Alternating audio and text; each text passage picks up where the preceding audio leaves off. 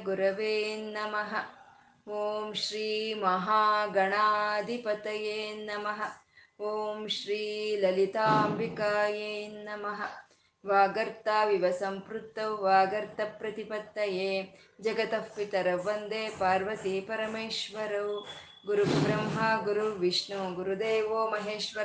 ಪರಮೇಶ್ವರೌ ಗುರುಬ್ರಹ್ಮ ಗುರುರ್ವಿಷ್ಣು ಗುರುದೇವೋ ಮಹೇಶ್ವರಃ ಗುರು ಸಾಕ್ಷಾತ್ ಪರಂ ಬ್ರಹ್ಮ ತಸ್ಮೈ ಶ್ರೀ ಗುರವೇ ನಮಃ ಶ್ರುತಿಸ್ಮೃತಿಪುರಾಣಾನಾಂ ಆಲಯಂ ಕರುಣಾಲಯಂ ನಮಾಮಿ ಭಗವತ್ಪಾದಶಂಕರಂ ಲೋಕಶಂಕರಂ ಅಜ್ಞಾನಾಂ ಜಾಹ್ನವೀತೀರ್ಥಂ ವಿದ್ಯಾತೀರ್ಥಂ ವಿವೇಕಿನಾಂ ಸರ್ವೇಷಾಂ ಸುಖದಂ ತೀರ್ಥಂ ಭಾರತೀ ತೀರ್ಥಮಾಶ್ರಯೇ ಶಿವಾನಂದ ಲಹರಿ ಪ್ರತಿಪಾದ್ಯ ದೇವರಾದಂಥ ಶಿವನು, ಅವನು ಮೂರು ಕಣ್ಣಿನವನಾಗಿದ್ದಾನೆ. ಜಟಾಜುಟಗಳನ್ನು ಬಿಟ್ಕೊಂಡಿದ್ದಾನೆ. ಕಂಠದಲ್ಲಿ ಸರ್ಪವನ್ನೇ ಹಾರಗಳನ್ನಾಗಿ ಧರಿಸ್ಕೊಂಡು ಮೃಗ ಚರ್ಮವನ್ನು ಧರಿಸಿ ಮೃಗವನ್ನು ಕೈಯಲ್ಲಿ ಹಿಡಿದು ಅಮ್ಮನವ್ರ ಜೊತೆ ಕೂಡಿರೋ ಆ ಪರಮಶಿವನನ್ನು ನಮ್ಮ ಹೃದಯಕ್ಕೆ ಆಹ್ವಾನಿಸ್ತಾ ನಮ್ಮ ಹೃದಯದಲ್ಲಿ ಆನಂದ ತರಂಗಗಳನ್ನು ಎಬ್ಬಿಸ್ತಾ ಇರೋ ಆ ಸಾಂಬ ಸದಾಶಿವನಿಗೆ ನತಿರಿಯಂ ನಮಸ್ಕಾರ ಮಾಡ್ಕೊಳ್ಳೋಣ. ಗುರುಗಳು ಭಕ್ತಿ ಅಂದ್ರೆ ಪರಮಾತ್ಮನ ಪಾದಗಳನ್ನ ನಾವು ಆಶ್ರಯಿಸ್ಕೊಂಡಿರೋದೇ ಭಕ್ತಿ ಅಂತ ತಿಳಿಸಿದ್ರು. ಆ ಭಕ್ತಿ ಆ ಭಕ್ತಿ ಜೊತೆಗೆ ಸ್ವಲ್ಪ ಪ್ರೀತಿ ಇರಬೇಕು ಅಂತ ಹೇಳಿದ್ರು. ಆ ಪ್ರೀತಿ ಹೇಗಿರ್ಬೇಕು, ಎಷ್ಟು ಆಳವಾಗಿರ್ಬೇಕು ಅನ್ನೋದನ್ನ ಹೇಳ್ತಾ ಇದ್ದಾರೆ. ಪರಮಾತ್ಮನೇ, ಪರಮಶಿವನೇ, ನಿನ್ನ ಪಾದಗಳು ಅತೀ ಸುನ್ನಿತವಾಗಿರೋ ಅಂಥ ಪಾದಗಳು ತುಂಬ ಮೃದುವಾಗಿದೆ. ಹೂಗಿಂತ ಇನ್ನೂ ಸುನ್ನಿತವಾಗಿದೆ. ಅಂಥ ಪಾದಗಳಿಂದ, ಸುನ್ನಿತವಾದ ಪಾದಗಳಿಂದ ನೀನು ಎಲ್ಲಿ ಹೋಗ್ತಾ ಇದ್ರೆ ಅಲ್ಲೆಲ್ಲ ದೇವತೆಗಳು ಪುಷ್ಪವೃಷ್ಟಿಯನ್ನು ತರ್ತಾ ಇದ್ದಾರೆ. ಈ ಕಲ್ಪವೃಕ್ಷಗಳು ಆ ಹೂವನ್ನು ಸುರಿತಾ ಇದೆ. ಒಂದು ಹಾಸಿಗೆಯ ಹಾಗೆ ನಿನ್ನ ಪಾದದ ಕೆಳಗೆ ಆ ಹೂಗಳನ್ನು ಸುರಿತಾ ಇದೆ. ಅಂತ ಸುನ್ನಿತವಾದ ನಿನ್ನ ಪಾದಗಳು ಎಲ್ಲಿರುತ್ತೆ ಅಂದ್ರೆ ಸುನ್ನಿತವಾದಂಥ ಮೃದುವಾದಂಥ ಯೋಗಿಗಳ ಮನಸ್ಸಿನಲ್ಲಿರುತ್ತೆ. ಆ ಯೋಗಿಗಳ ಮನಸ್ಸು ಬೆಣ್ಣೆಯ ಹಾಗೆ, ಬೆಣ್ಣೆಗಿಂತ ಇನ್ನೂ ಒಂದು ಸುನ್ನಿತವಾಗಿರುತ್ತೆ. ಮತ್ತೆ ನಿನ್ನ ಪಾದಗಳು ಅಷ್ಟೇ ಸುನ್ನಿತವಾಗಿದೆ. ಅಂತ ಯೋಗಿಗಳ ಮನದಲ್ಲಿ ಇರುವಂತ ನಿನ್ನ ಪಾದಗಳು ಕೆಲವು ಸಮಯದಲ್ಲಿ ಭಕ್ತರನ್ನ ಕಾಪಾಡೋ ಅಂತ ಒಂದು ಸಮಯದಲ್ಲಿ ಏನ್ ಮಾಡುತ್ತೆ? ಹೋಗಿ ಕಠೋರವಾದಂತ ವಸ್ತುಗಳನ್ನ ಒದ್ದು ಬಿಡುತ್ತೆ ಅದು. ಅಯ್ಯೋ, ನಾನೇನೋ ಸುನ್ನಿತವಾದ ಹೃದಯದಲ್ಲಿ ಇದೀನ್ ಬಿಡು, ನನ್ಗೇನಾಗ್ಬೇಕು ಅಂತ ನೀನು ಅನ್ಕೊಳಲ್ಲ. ಯಾರು ಕಷ್ಟದಲ್ಲಿದ್ರು ಸರಿ, ನೀನು ನಿನ್ ಕಷ್ಟ ಸಿಕ್ಕ ನೀನು ನೋಡ್ಕೊಳಲ್ಲ, ನೀನು ಓಡ್ ಬರ್ತೀಯ. ಬಂದ ಹಾಗೆ ಮಾರ್ಕಂಡೆ ಇನ್ನ ಕಾಪಾಡೋ ಅಂತ ಒಂದು ಪ್ರಕ್ರಿಯೆಯಲ್ಲಿ ನೀನು ಕಠೋರನಾದ ಒಂದು ಕಲ್ಲಿನ ಮನಸ್ಸಿನವನಾದಂಥ ಒಂದು ಯಮಧರ್ಮರಾಯನ ವಕ್ಷಸ್ಥಳವನ್ನು ಒದ್ಬಿಟ್ಟೆ ಅಲ್ವಾ? ಎಷ್ಟು ಕಂದೋಯ್ತು ನಿನ್ನ ಪಾದಗಳು. ಅಷ್ಟು ಸುನ್ನಿತವಾದ ಪಾದಗಳು. ಎಷ್ಟು ಕಂದೋಯ್ತು. ಎಷ್ಟು ನೋವಾಗ್ತಾ ಇದೆಯೋ. ಒಂದೇ ಒಂದ್ಸಲಿ ಆ ಪಾದಗಳು ನನ್ನ ಕಣ್ಣಿಗೆ ಕಾಣಿಸೋ ಹಾಗೆ ಮಾಡು ತಂದೆ. ಆ ಪಾದಗಳನ್ನ ನಾನು ಒತ್ತುತ್ತೀನಿ ಅಂತ ಗುರುಗಳು ಕೇಳ್ತಾ ಇದ್ದಾರೆ. ಅಜ್ಜಿ, ತಾತಂದ್ರಿಗೆ, ಮೊಮ್ಮಕ್ಕಳು ಒತ್ತದಾಗೆ ಗುರುಗಳಿಗೆ ಶಿಷ್ಯರು ಒತ್ತದಾಗೆ ವಿಷ್ಣುಮೂರ್ತಿಗೆ ಲಕ್ಷ್ಮೀದೇವಿಯ ಪಾದ ಸೇವೆಯನ್ನು ಮಾಡಿಕೊಳ್ಳೋ ಹಾಗೆ ನಾನು ನಿನ್ನ ಪಾದಗಳನ್ನು ನಾನು ಒತ್ತುತ್ತೀನಿ. ಒಂದು ಸಲಿ ಕಾಣಿಸ್ಬಿಡ್ಲಿ ಸಾಕು, ನಿನ್ನ ಕಂದು ಹೋಗಿದೆ. ಅಸುನ್ನಿತವಾದ ಸುನ್ನಿತವಾದ ಪಾದಗಳು ಕಂದು ಹೋಗಿದೆ. ಅದ್ ಒಂದ್ಸಲಿ ತೋರಿಸು ಸಾಕು ಅಂತ ಕೇಳಿದ್ರು. ಅಂದ್ರೆ ಆ ಪ್ರೀತಿ, ಆ ಪರಮಾತ್ಮನ ಪಾದಗಳನ್ನ ದರ್ಶಿಸ್ಬೇಕು ಅನ್ನೋ ಒಂದು ಭಕ್ತಿ, ಆ ಪರಮಾತ್ಮನ ಪಾದಗಳಿಗೆ ಏನು ನೋವಾಯಿತು ಅನ್ನೋ ಒಂದು ಭಕ್ತಿ, ಎರಡು ಪ್ರೀತಿ ಎರಡನ್ನ ಇಲ್ಲಿ ತೋರಿಸ್ತಾ ಇದ್ದಾರೆ. ಮತ್ತೆ ಅಂತ ಸುನ್ನಿತವಾದ ಪಾದಗಳಿರೋ ಅಂತ ನೀನು ಬೆಟ್ಟಗಳ ಮೇಲೆ ಓಡಾಡ್ತಾ ಇದೀಯಾ? ಕಲ್ಲುಗಳ ಮೇಲೆ ಓಡಾಡ್ತಾ ಇದೀಯಾ? ಯಾಕೆ? ಅಷ್ಟು ಸುನ್ನಿತವಾದಂತ ಒಂದು ಇದನ್ನ ನಿನ್ಗೆ ಅಷ್ಟು ಹೂವಿನ ಹಾಸಿಗೆಯನ್ನ ಹಾಕ್ತಾ ಇದ್ದಾರೆ. ಆದ್ರೆ ನೀನು ಹೋಗಲ್ಲಿ ಓಡಾಡ್ತಾ ಇದೀಯ? ಯಾಕೆ? ಅಂದ್ರೆ ನನ್ಗೆ ಅರ್ಥ ಆಗಿದೆ. ಮುಂದೆ ಯಾವತ್ತೋ ಒಂದು ದಿನ ಶಂಕರ ಅನ್ನೋ ಒಂದು ಕಠಿಣ ಮನಸ್ಸಿನವನು ಈ ಭೂಮಿ ಮೇಲೆ ಜನ್ಮ ತಾಳ್ತಾನೆ. ಅವನ ಮನಸ್ಸು ತುಂಬ ಗಟ್ಟಿ, ತುಂಬ ಕಠಿಣನು ಅವನು. ಅವನ ಮನಸ್ಸಲ್ಲಿ ಅವನು ಕರೀತಾ ಇರ್ತಾನೆ. ಯಾವಾಗ್ಲೂ ನಿನ್ ಬಾ ನಿನ್ ಬಾ ಅಂತ ವಿಧ ವಿಧವಾದ ರೀತಿಯಲ್ಲಿ ಅವನು ಬೇಡ್ಕೊಳ್ತಾ ಇರ್ತಾನೆ. ಅವನ್ ಕರೆದಾಗ ನಾನು ಹೋಗ್ದಲೇ ಇರೋದಕ್ಕಾಗಲ್ಲ. ಹೇಗೆ ಹೋಗ್ಲಿ ನಾನು? ಆ ಕಠಿಣವಾದಂಥ ಹೃದಯದಲ್ಲಿ ಹೇಗಿರ್ಲಿ ನಾನು? ಅಭ್ಯಾಸ ಇಲ್ದಲೆ ಅಂತ ಪುರಾಭ್ಯಾಸಿತ. ಮುಂಚೆನೆ ನೀನು ಅಭ್ಯಾಸ ಮಾಡ್ತಾ ಇದೀಯಾ? ಬೆಟ್ಟಗಳ ಮೇಲೆ ಓಡಾಡ್ತಾ ಅನ್ನೋದನ್ನ ಗುರುಗಳು ಆ ಪ್ರೀತಿಯನ್ನ ಈ ಎರಡು ಶ್ಲೋಕಗಳಲ್ಲಿ ತೋರಿಸಿದ್ರು ಗುರುಗಳು ಮತ್ತೆ ಇನ್ ಮುಂದಿನ ಶ್ಲೋಕ ಹೇಳಿ कञ्चित् कालमुमा महेश भवतः पादारविन्दार्चनैः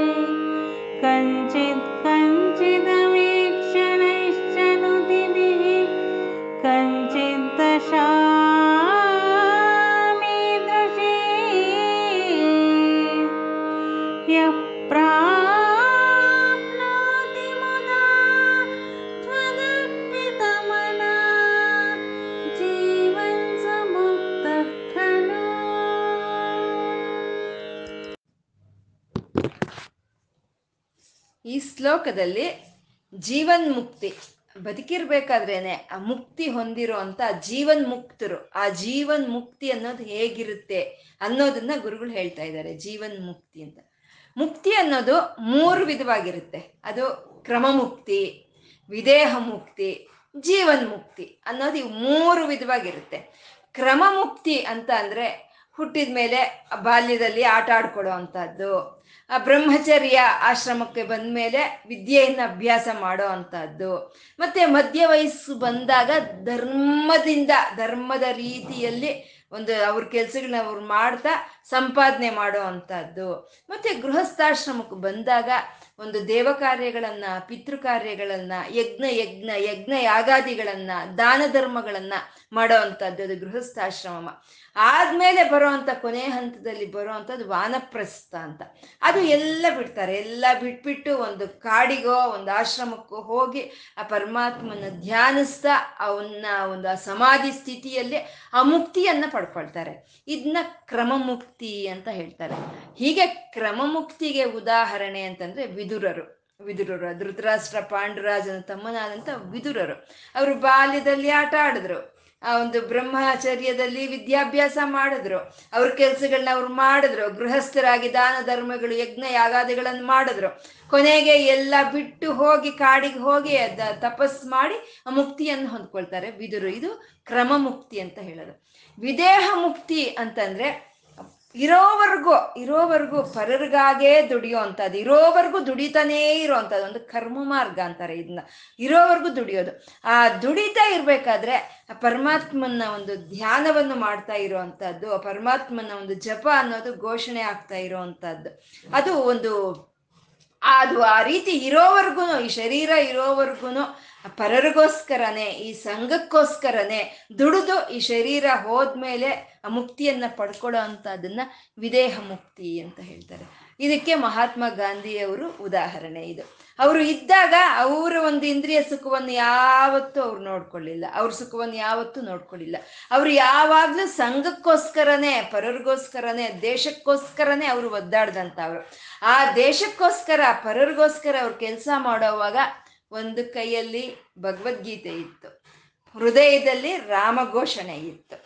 ಹಾಗೆ ಆ ಒಂದು ರಾಮ ಘೋಷಣೆಯನ್ನ ಜಪವನ್ನು ಮಾಡ್ತಾ ಮಾಡ್ತಾ ಪರಿರಿಗಾಗಿ ದುಡಿದು ಶರೀರವನ್ನು ಬಿಟ್ಟು ಹೋದ್ಮೇಲೆ ಮುಕ್ತಿ ಪಡ್ಕೊಳ್ಳೋ ಅಂತದ್ನೆ ಅದೇ ವಿದೇಹ ಮುಕ್ತಿ ಅಂತ ಹೇಳ್ತಾರೆ.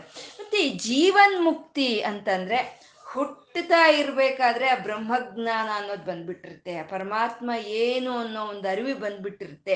ಯಾವುದ್ರಲ್ಲೂ ಬಂಧನ ಅನ್ನೋದು ಇರೋದಿಲ್ಲ, ಯಾವುದು ಬಾಂಧವ್ಯದಲ್ಲಿ ಸಿಲುಕೊಂಡಿರೋದಿಲ್ಲ ಅಂತ ಅಂತ ಅವ್ರನ್ನ ಬ್ರಹ್ಮಜ್ಞಾನಿಗಳು ಅಂತಾರೆ, ಅವ್ರನ್ನ ಜೀವನ್ ಮುಕ್ತರು ಅಂತ ಹೇಳ್ತಾರೆ. ಅವ್ರಿಗೆ ಯಾವುದು ಇದು ಬೇಡ, ಅವ್ರು ಹುಟ್ಟೋವಾಗೆ ಆ ಪರಮಾತ್ಮನ ಒಂದು ಜ್ಞಾನವನ್ನ ಪಡ್ಕೊಂಡಿರ್ತಾರೆ. ಅವ್ರಿಗೆ ಯಾವುದು ಈ ಕೆಲಸ ಮಾಡಬೇಕು, ನಾನು ಈ ಕ್ರಿಯೆ ಮಾಡಬೇಕು ಅನ್ನೋ ಯಾವ ಬಂಧನನೂ ಇಲ್ಲ ಅವ್ರಿಗೆ. ಮಾಡಿದ್ರೆ ಮಾಡಬಹುದು ಅಷ್ಟೇನೆ. ಹಾಗೆ ಒಂದು ಆ ಬ್ರಹ್ಮಜ್ಞಾನವನ್ನು ಪಡ್ಕೊಂಡಂತ ಒಂದು ಜೀವನ್ ಮುಕ್ತರು ಅಂತಂದ್ರೆ ಒಬ್ಬ ರಾಮಕೃಷ್ಣ ಪರಮಹಂಸರು, ಒಬ್ಬ ರಮಣ ಮಹರ್ಷಿಗಳು, ಇಂಥವ್ರು ಅವರು ಹುಟ್ಟಾನೆ ಅವರು ಒಂದು ಒಂದು ಆ ಬ್ರಹ್ಮ ಏನು ಅಂತ ತಿಳ, ಅರಿವು ಇದ್ದುಕೊಂಡು ಅವರು ಭೂಮಿ ಮೇಲೆ ಹುಟ್ಟಿದಂಥವ್ರು ಅವರು. ಈ ರಾಮಕೃಷ್ಣ ಪರಮಹಂಸರು ಅವರು ಪೂಜೆ ಮಾಡ್ತಾ ಇರ್ತಾರಂತೆ. ಪೂಜೆ ಮಾಡ್ತಾ ಮಾಡ್ತಾ ಇದ್ದಕ್ಕಿದ್ದಂಗೆ ಆ ತಾದಾಪ್ಯವನ್ನು ಹೊಂದಿ ಕಾಳಿ ನನ್ನಲ್ಲೂ, ಆಚೆನಲ್ಲೂ ಎಲ್ಲ ತುಂಬ್ಕೊಂಡು ಬಿಟ್ಟಿದ್ದಾಳೆ. ಇರೋದು ಅವಳೊಬ್ಳೆ ಅನ್ನೋದೊಂದು ಅರಿವಿಗೆ ಬಂದಾಗ ಅವ್ರು ಹೂವನ್ ತಗೊಂಡು ಹೂವನ್ ತಗೊಂಡು ಅವ್ರ ತಲೆ ಮೇಲೆ ಅವ್ರು ಹಾಕೊಳ್ತಿದ್ರಂತೆ. ಅವ್ರ ತಲೆ ಮೇಲೆ ಯಾಕೆ ಅಂದ್ರೆ ಕಾಳಿ ನನ್ನ ಒಳಗೆ ಇದ್ದಾಳೆ. ಅಂತ ಹೇಳಿ ಅವ್ರ ತಲೆ ಮೇಲೆ ಅವರು ಹೂವನ್ನು ಹಾಕ್ಕೊಳ್ತಾ ಇದ್ರಂತೆ. ಅದನ್ನ ನೋಡಿ ಜನ ಇವ್ರಿಗೇನೋ ಹುಚ್ಚಿಡ್ದಿದೆ ಅಂತ ನಗೆ ಆಡ್ತಿದ್ರಂತೆ. ಹಾಗೆ ಹುಟ್ಟಿದಾಗಲೇ ಆ ಬ್ರಹ್ಮಜ್ಞಾನವನ್ನು ಪಡ್ಕೊಂಡಿರೋ ಅವರು ಜೀವನ್ ಮುಕ್ತರು ಅಂತ. ಇದು ರಮಣ ಮಹರ್ಷಿಗಳು ಅಷ್ಟೇನೆ. ಅವರು ಹುಟ್ಟಿದಾಗ್ಲೇ ಅವ್ರಿಗೆ ಆ ಬ್ರಹ್ಮ ಬ್ರಹ್ಮ ಏನು ಅನ್ನೋದು ತಿಳಿದ್ಬಿಟ್ಟಿದೆ. ಈ ಮನುಷ್ಯನ ಜೀವ ಅನ್ನೋದು ನಮ್ಗೆ ಬರೋದು, ಈ ಮನುಷ್ಯನ ಜನ್ಮ ಅನ್ನೋದು ಬರೋದು, ಆ ಪರಮಾತ್ಮನ ತಿಳ್ಕೊಳ್ಳೋದಕ್ಕೋಸ್ಕರನೇ ಈ ಜನ್ಮ ಬರುತ್ತೆ. ನಾವು ತಿಳ್ಕೊಂಡ್ವಾ, ಇಲ್ಲಿಗೆ ಇವು ನಿಂತೋಗುತ್ತೆ ಈ ಜನ್ಮಗಳು. ನಾವು ತಿಳ್ಕೊಳ್ಳಿಲ್ವಾ ಪರಮಾತ್ಮ ಏನು ಅಂತ ನಾವು ಅರ್ಕೊಳ್ಳಿಲ್ವಾ ಈ ಈ ಪ್ರಪಂಚದ ಕಡೆನೆ ಓಡಾಡ್ತಾ ಇದ್ವಾ? ಮತ್ತೆ ಮತ್ತೆ ಮತ್ತೆ ಮತ್ತೆ ಜನ್ಮಗಳು ನಮ್ಗೆ ಬರ್ತಾನೆ ಇರುತ್ತೆ. ಹಾಗೆ ಆ ರಮಣ ಮಹರ್ಷಿಗಳು ಹುಟ್ಟುತ್ತಾನೆ ಆ ಬ್ರಹ್ಮಜ್ಞಾನವನ್ನ ಒಂದು ಸ್ಪೃಹೆಯಿಂದ ಹುಟ್ಟಿದಂತ ಅವರು. ಅವ್ರಿಗೆ ಒಬ್ರು ಕೇಳಿದ್ರಂತೆ, ನನಗೆ ಈ ಸ್ವಸ್ವರೂಪವಾದ ಆತ್ಮ ಅಂದ್ರೆ ಏನು ಅಂತ ನನಗೆ ತಿಳಿಸಿ ನೀವು, ಆ ಮುಕ್ತಿ ಅಂದ್ರೆ ಏನು ಅಂತ ತಿಳಿಸಿ ಅಂತ ಕೇಳಿದ್ರಂತೆ.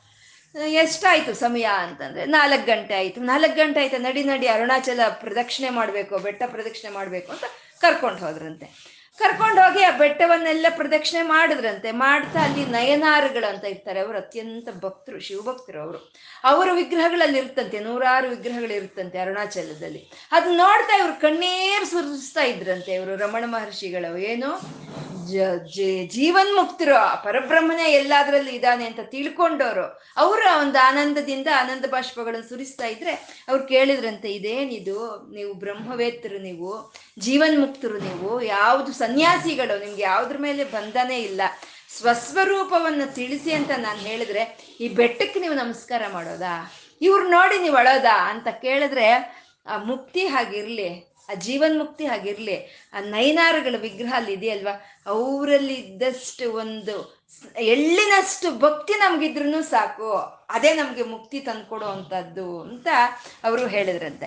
ಅಂದ್ರೆ ಅವ್ರು ತಿಳಿದ್ಬಿಟ್ಟಿದೆ, ಅವ್ರ ಗುರಿ ಅವ್ರು ಮುಟ್ಬಿಟ್ಟಿದ್ದಾರೆ. ಹುಟ್ಟುತ್ತಾ ಇದ್ದಾಗೆ ಅವ್ರಿಗೆ ಹಿಂದಿನ ಜನ್ಮದ ಒಂದು ಸಂಸ್ಕಾರದ ಫಲವಾಗಿ ಅವ್ರಿಗೆ ಆ ಪರಬ್ರಹ್ಮನ ಏನು ಅನ್ನೋ ಅರಿವು ಬಂದ್ಬಿಟ್ಟಿದೆ. ಅವ್ರಿನ್ ಯಾವ ಕೆಲಸ ಮಾಡೋ ಕೆಲಸ ಇಲ್ಲ, ಯಾವ ಕ್ರಿಯೆನೂ ಅವ್ರಿಗಿಲ್ಲ, ಯಾವ ಬಾಂಧವ್ಯದಲ್ಲೂ ಅವ್ರಿಲ್ಲ.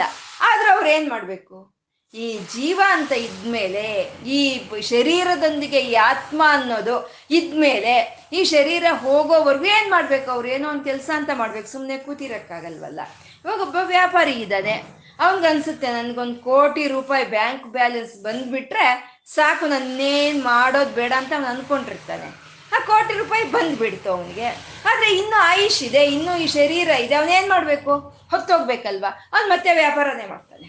ಅವ್ರಿಗೇನು ಕೋಟಿ ಇದ್ರೆ ಸಾಕು ಅಂತ ಹೇಳಿದ್ಯಲ್ಲ ನೀನು, ಮತ್ತೆ ವ್ಯಾಪಾರನೇ ಮಾಡ್ತಾ ಇದ್ದೀನಿ ಇನ್ನೇನ್ ಮಾಡ್ಬೇಕು ನಾನು? ಬದುಕಿದ್ದೀನಿ ಬದುಕಿದ್ಮೇಲೆ ಏನೋ ಒಂದು ಕೆಲಸ ಮಾಡ್ಬೇಕು, ನಂಗೆ ಗೊತ್ತಿರೋದೊಂದು ವ್ಯಾಪಾರ ಅಷ್ಟೇ. ವ್ಯಾಪಾರನೇ ನಾನು ಮಾಡ್ತಾ ಇದ್ದೀನಿ ಅಂತ ಅವ್ನು ಹೇಳ್ತಾನೆ. ಹಾಗೆ ಆ ಬ್ರಹ್ಮಜ್ಞಾನವನ್ನು ಪಡ್ಕೊಂಡಿದ್ದಾರೆ. ಆ ಪರಬ್ರಹ್ಮ ಏನು ಅಂತ ತಿಳಿದೋಗಿದೆ. ಆದ್ರೆ ಈ ಶರೀರ ಇರೋವರೆಗೂ ಈ ಒಂದು ಕಾರ್ಯಗಳು ನಡೀತಾ ಇರ್ಬೇಕಲ್ವಾ? ಅದು ಎಂತ ಕಾರ್ಯ ಮಾಡ್ಬೇಕು ನಾವು? ಅಂತಂದ್ರೆ ಅದು ಒಂದು ಈ ಶಂಕರರು ಹೇಳ್ತಾ ಇದ್ದಾರೆ. ಶಂಕರರೇ ಅವರು ಜೀವನ್ ಮುಕ್ತರು ಅಲ್ವಾ? ಅವರು ಹುಟ್ಟುತ್ತಾನೆ ಬಾಲ್ಯದಲ್ಲಿ ಸನ್ಯಾಸತ್ವವನ್ನು ತಗೊಂಡು, ಆ ಹುಟ್ಟುತ್ತಾನೆ ಒಂದು ಆ ಒಂದು ವೈರಾಗ್ಯ, ಆ ಪರಮಾತ್ಮನ ಒಂದು ಅನುಭವ ಅನ್ನೋದು ಪಡ್ಕೊಂಡಿರೋ ಅಂತ ಅವರು. ಅವ್ರು, ಅವ್ರಿಗೆ ಯಾವುದು ಬಂಧನ ಅಂತ ಇಲ್ಲ. ಅವ್ರು ಏನ್ ಮಾಡ್ಬೇಕು ಅಂತಾನು ಇಲ್ಲ. ಆದ್ರೂ ಮಾಡಿದ್ರು. ಯಾಕೆ ಮಾಡಿದ್ರು ಅಂದ್ರೆ, ಈ ಶರೀರದ ಜೊತೆ ಆತ್ಮ ತಾದಾಪ್ಯ ಹೊಂದುತ್ತಾ ಇರೋವರೆಗೂ ಏನೋ ಒಂದು ಕೆಲಸ ಮಾಡ್ತಾ ಇರಬೇಕು, ಮಾಡ್ತಾರೆ. ಅದನ್ನ ಯಾವ ರೀತಿ ಮಾಡಬೇಕು? ಈ ಶರೀರ ಅವರು ಇರೋವರೆಗೂ ಯಾವ ರೀತಿ ಮಾಡಬೇಕು ಅನ್ನೋದನ್ನ ಈ ಶ್ಲೋಕದಲ್ಲಿ ತಿಳಿಸ್ತಾ ಇದ್ದಾರೆ.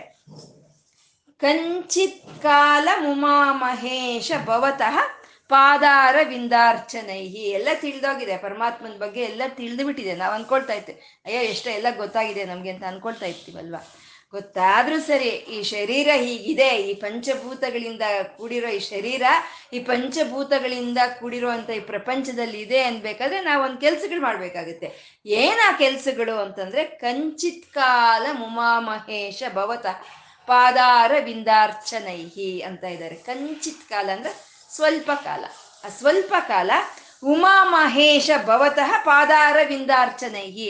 ಆ ಉಮಾ ಮಹೇಶ್ವರನ, ಆ ಶಿವ ಶಕ್ತಿಯರ ಒಂದು ಪಾದಗಳನ್ನು ಅರ್ಚನೆ ಮಾಡ್ಬೇಕಂತೆ. ಸ್ವಲ್ಪ ಹೊತ್ತು ಸ್ವಲ್ಪ ಹೊತ್ತು ಆ ಕೆಲಸ ಮಾಡ್ಬೇಕಂತೆ.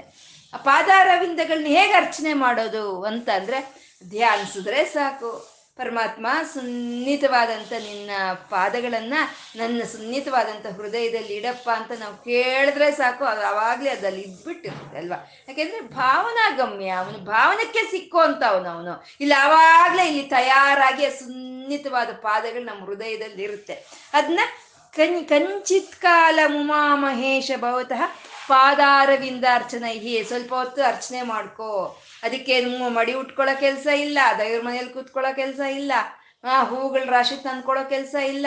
ಮಾನಸಿಕವಾಗಿ ಆ ಪರಮಾತ್ಮನ ಪಾದಗಳನ್ನ ಇಲ್ಲಿ ಊಹೆ ಮಾಡ್ಕೋ, ಹೃದಯದಲ್ಲಿ. ಅರ್ಚನೆ ಮಾಡು ಸ್ವಲ್ಪ ಹೊತ್ತು.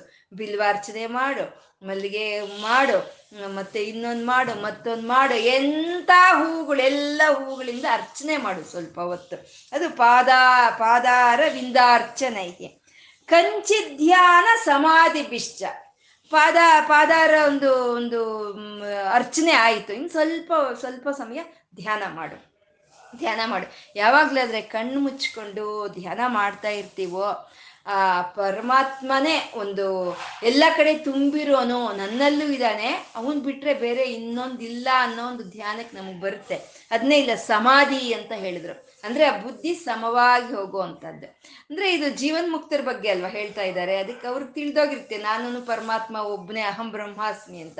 ಧ್ಯಾನ ಮಾಡ್ತಾ ಇದ್ರೆ ಅವನಲ್ಲೇ ಅವ್ರು ಐಕ್ಯವಾಗಿ ಹೋಗ್ತಾರೆ. ಅವರಲ್ಲಿ ಐಕ್ಯವಾಗಿ ಹೋಗುವಂಥದ್ದು ಸಮವಾಗಿ ಹೋಗುವಂಥ ಬುದ್ಧಿ ಅದನ್ನೇ ಸಮಾಧಿ ಅಂತ ಹೇಳ್ತಾರೆ. ಸ್ವಲ್ಪ ಹೊತ್ತು ಧ್ಯಾನ ಮಾಡು, ಪರಮೇಶ್ವರ, ಉಮಾಮಹೇಶ್ವರನ ಒಂದು ಧ್ಯಾನ ಮಾಡು. ಅವನಲ್ಲಿ ಐಕ್ಯವಾಗು, ಸಮಾಧಿ, ಸ್ವಲ್ಪ ಹೊತ್ತು ಆ ಕೆಲಸ ಮಾಡು. ಕಂಚಿತ್ ಕಥಾ ಕರ್ಣನೈಹಿ. ಸ್ವಲ್ಪ ಹೊತ್ತು ಅವನ ಕಥೆಗಳು ಕೇಳು.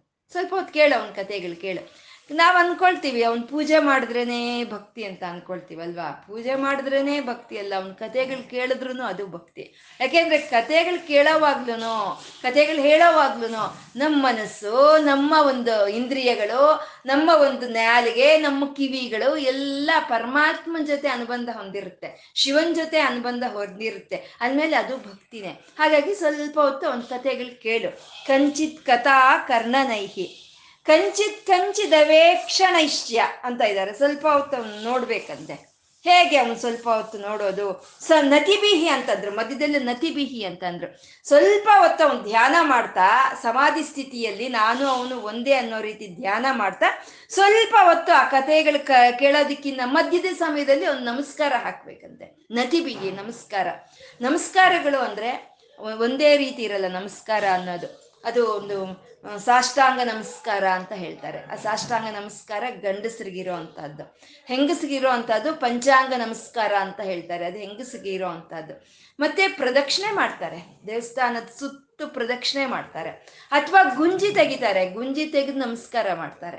ಅಥವಾ ಉರುಳು ಸೇವೆ ಮಾಡ್ತಾರೆ. ಬೊತ್ತೆ ಬಟ್ಟೆಯಲ್ಲಿ ದೇವಸ್ಥಾನ ಸುತ್ತು ಉರುಳ್ತಾ ಮಾಡ್ತಾರೆ. ಇವೆಲ್ಲ ನಮಸ್ಕಾರಗಳೇ. ಮತ್ತೆ ಮುಕುಳಾಂಜಲಿ ಅಂತ ಹೇಳ್ತಾರೆ. ಮುಕುಳಾಂಜಲಿ ಕೈಗೆ ಜೋಡಿಸ್ಕೊಂಡು ಪರಮಾತ್ಮನ ಮುಂದೆ ನಾವು ನಿಂತ್ಕೊಳ್ಳೋ ಅಂತದ್ದು ಈ ಕೈ ನಾವು ಹೀಗೆ ಜೋಡಿಸ್ಕೊಂಡಾಗ ಮುಕುಳ ಅಂದ್ರೆ ಇದು ಮೊಗ್ಗು ಅಂತ. ಮೊಗ್ಗು ಇನ್ನು ಬಿಟ್ಟಿಲ್ಲ ಅಂತಂದ್ರೆ ನನ್ನ ಜ್ಞಾನ ಪರಮಾತ್ಮ ಇನ್ನು ಬಿಟ್ಟಿಲ್ಲ, ಮೊಗ್ಗಾಗಿದೆ. ಇದನ್ನ ನೀನೇ ಅರಳಿಸ್ಬೇಕು ಅಂತ ನಾವು ಕೇಳ್ಕೊಳ್ಳೋ ಅಂತದ್ದು ಇದು ನಮಸ್ಕಾರ ಅಂತ ಹೇಳೋದು. ಈ ಈಗ ಇವಾಗ ಇಟ್ಕೊಂಡಾಗ ಇದು ಹೇಗಿದೆ? ಮೊಗ್ಗಿನ ಹಾಗೆ ಇದೆ. ನಾವು ಹೀಗೆ ನಮಸ್ಕಾರ ಮಾಡ್ತಾ ಮಾಡ್ತಾ ಹೀಗಂತೀವಿ, ಪರಮಾತ್ಮನ ಮುಂದೆ ಹೀಗಂತೀವಿ. ಅಂದ್ರೆ ನಿನ್ನನ್ನು ಆಶ್ರಯಿಸ್ಕೊಂಡಾಗ ಮೊಗ್ಗಾಗಿದ್ದಂತ ನನ್ನ ಜ್ಞಾನ ಅದು ವಿಕಸನೆ ಆಯಿತು ಅಂತ ತೋರ್ಸಕ್ಕೆ ನಾವು ಹೀಗೆ ತೋರಿಸ್ತೀವಿ, ಅಲ್ವಾ? ನಮ್ಗೆ ತಿಳಿದ, ಇದೆಲ್ಲ ಏನು ತಿಳಿದೇ ಇಲ್ಲ. ಆದ್ರೆ ಇದೆಲ್ಲ ಮಾಡ್ತಾ ಇದ್ದೀವಿ ಅಲ್ವಾ? ಇದೆ ನಮ್ಮ ಮಣ್ಣಿನ ಸಂಸ್ಕೃತಿ ಇದು. ಎಲ್ಲ ಮಾಡ್ತಾ ಇದ್ದೀವಿ ಆದ್ರೆ ಇದು ಇಂಥದ್ದೇ ಅಂತ ತಿಳಿದಿಲ್ಲ. ಆ ರೀತಿ ಸ್ವಲ್ಪ ಹೊತ್ತು ನಮಸ್ಕಾರ. ನಮಸ್ಕಾರಗಳನ್ನು ಮಾಡ್ಕೊ. ಅವನ ಕಥೆಗಳು, ಎಷ್ಟು ಕಥೆಗಳಿದೆ ಈ ಹತ್ತು ಜನ್ಮ ನಾವು ತಾಳದ್ರೂ ಇನ್ನೂ ಉಳಿದೋಗುತ್ತೆ ಅವನ ಕಥೆಗಳು, ಅಷ್ಟು ಕಥೆಗಳಿದೆ. ಅಷ್ಟು ಕಥೆಗಳನ್ನ ಸ್ವಲ್ಪ ಹೊತ್ತು ಕೇಳ್ಕೊ. ಕಂಚಿತ್ ಕಥಾ ಕರ್ಣನೈಹಿ. ಕಂಚಿತ್ ಕಂಚಿದವೇಶ್ಚ ನೈಶ್ಚ ಅಂತಿದ್ದಾರೆ. ಅಂದ್ರೆ ಸ್ವಲ್ಪ ಹೊತ್ತು ಅವನ ಮೂರ್ತಿಯನ್ನ ನೋಡೋದಂತೆ ನಾವು. ಹೇಗೆ ಅವನ ಮೂರ್ತಿಯನ್ನ ನೋಡೋದು ನಾವು? ಹಾಗೆ ಅಂತಂದ್ರೆ ಇವಾಗ ಶ್ರೀಶೈಲಕ್ಕೆ ಹೋಗಿದ್ವಿ. ಹೋದಾಗ ಅಲ್ಲಿ ಆ ಪರಮಾತ್ಮಂಗೆ ಅಭಿಷೇಕ ಮಾಡಿದ್ರು ಅವರು. ಅಭಿಷೇಕ ಮಾಡಿ ಎಲ್ಲ ಒರೆಸಿದ್ರು, ಕಿರೀಟ ಇಟ್ರು. ಹೇಗಿತ್ತು ಆ ಕಿರೀಟ? ಆ ಕಿರೀಟದ ಒಂದು ಕಡೆ ಭಾಗದಲ್ಲಿ ಅರ್ಧ ಚಂದ್ರವಾಗಿ ಚಂದ್ರಶೇಖರನಾಗಿ ಅವನಿಗೆ ಆ ಕಿರೀಟವನ್ನು ಇಟ್ಟಿದ್ರು. ಮತ್ತೆ ಆ ಒಂದು ಆ ಒಂದು ಸರ್ಪವನ್ನೇ ಒಂದು ಭೋಗೀಂದ್ರ ಆಭರಣಂ ಅಂತ ಅಲ್ಲಿ ಸರ್ಪವನ್ನೇ ಅಲ್ಲಿ ಇದು ಹಾಕಿದ್ರು. ಹೇಗೆ ಅಭಿಷೇಕ? ಹೇಗೆ ಒಂದು ಇದಾಯ್ತು ಅನ್ನೋದನ್ನ ನೆನೆಸ್ಕೊಳ್ಳೋದು. ಅದೇ ಸ್ವಲ್ಪ ಹೊತ್ತು ಕಂಚಿ, ಕಂಚಿದ ಚೆನ್ನ ಇಷ್ಟ ಅಂದ್ರೆ ಅದು ನೆನ್ಸ್ಕೊಳ್ಳೋದು ಎಷ್ಟು ಚೆನ್ನಾಗಿದೆ ಅಲ್ವಾ ಶ್ರೀಶೈಲ ಭ್ರಮರಾಂಬಿಕನು ಅಂತ ನೆನ್ಸ್ಕೊಳ್ಳೋ ಅಂಥದ್ದು. ಕಾಶಿಗೆ ಹೋಗಿರ್ತೀವಿ. ಅಲ್ಲಿ ನಮ್ಮ ಕೈಲೇ ಒಂದು ಅಭಿಷೇಕವನ್ನು ಮಾಡಿಸ್ತಾರೆ. ಮತ್ತೆ ಒಂದು ಸಪ್ತಾರತಿ ಅಂತ ಮಾಡಿಸ್ತಾರೆ. ಇಲ್ಲ ಅಂದ್ರೆ ಟಿ ವಿನಲ್ಲಿ ತೋರಿಸ್ತಾರೆ ಅದನ್ನ. ನಾವು ಟಿ ವಿನಲ್ಲಿ ನೋಡ್ಬೋದು. ನಾವೇ ಹೋಗಿಲ್ವಲ್ಲ ಕಾಶಿಗೆ ನಾವು? ಅದನ್ನ ನೋಡ್ಬೋದು ನಾವು. ಅದನ್ನ ನೋಡಿಯಪ್ಪ ಕಾಶಿ ವಿಶ್ವೇಶ್ವರ, ಎಷ್ಟು ಇದಾಗಿದೆಯಪ್ಪ.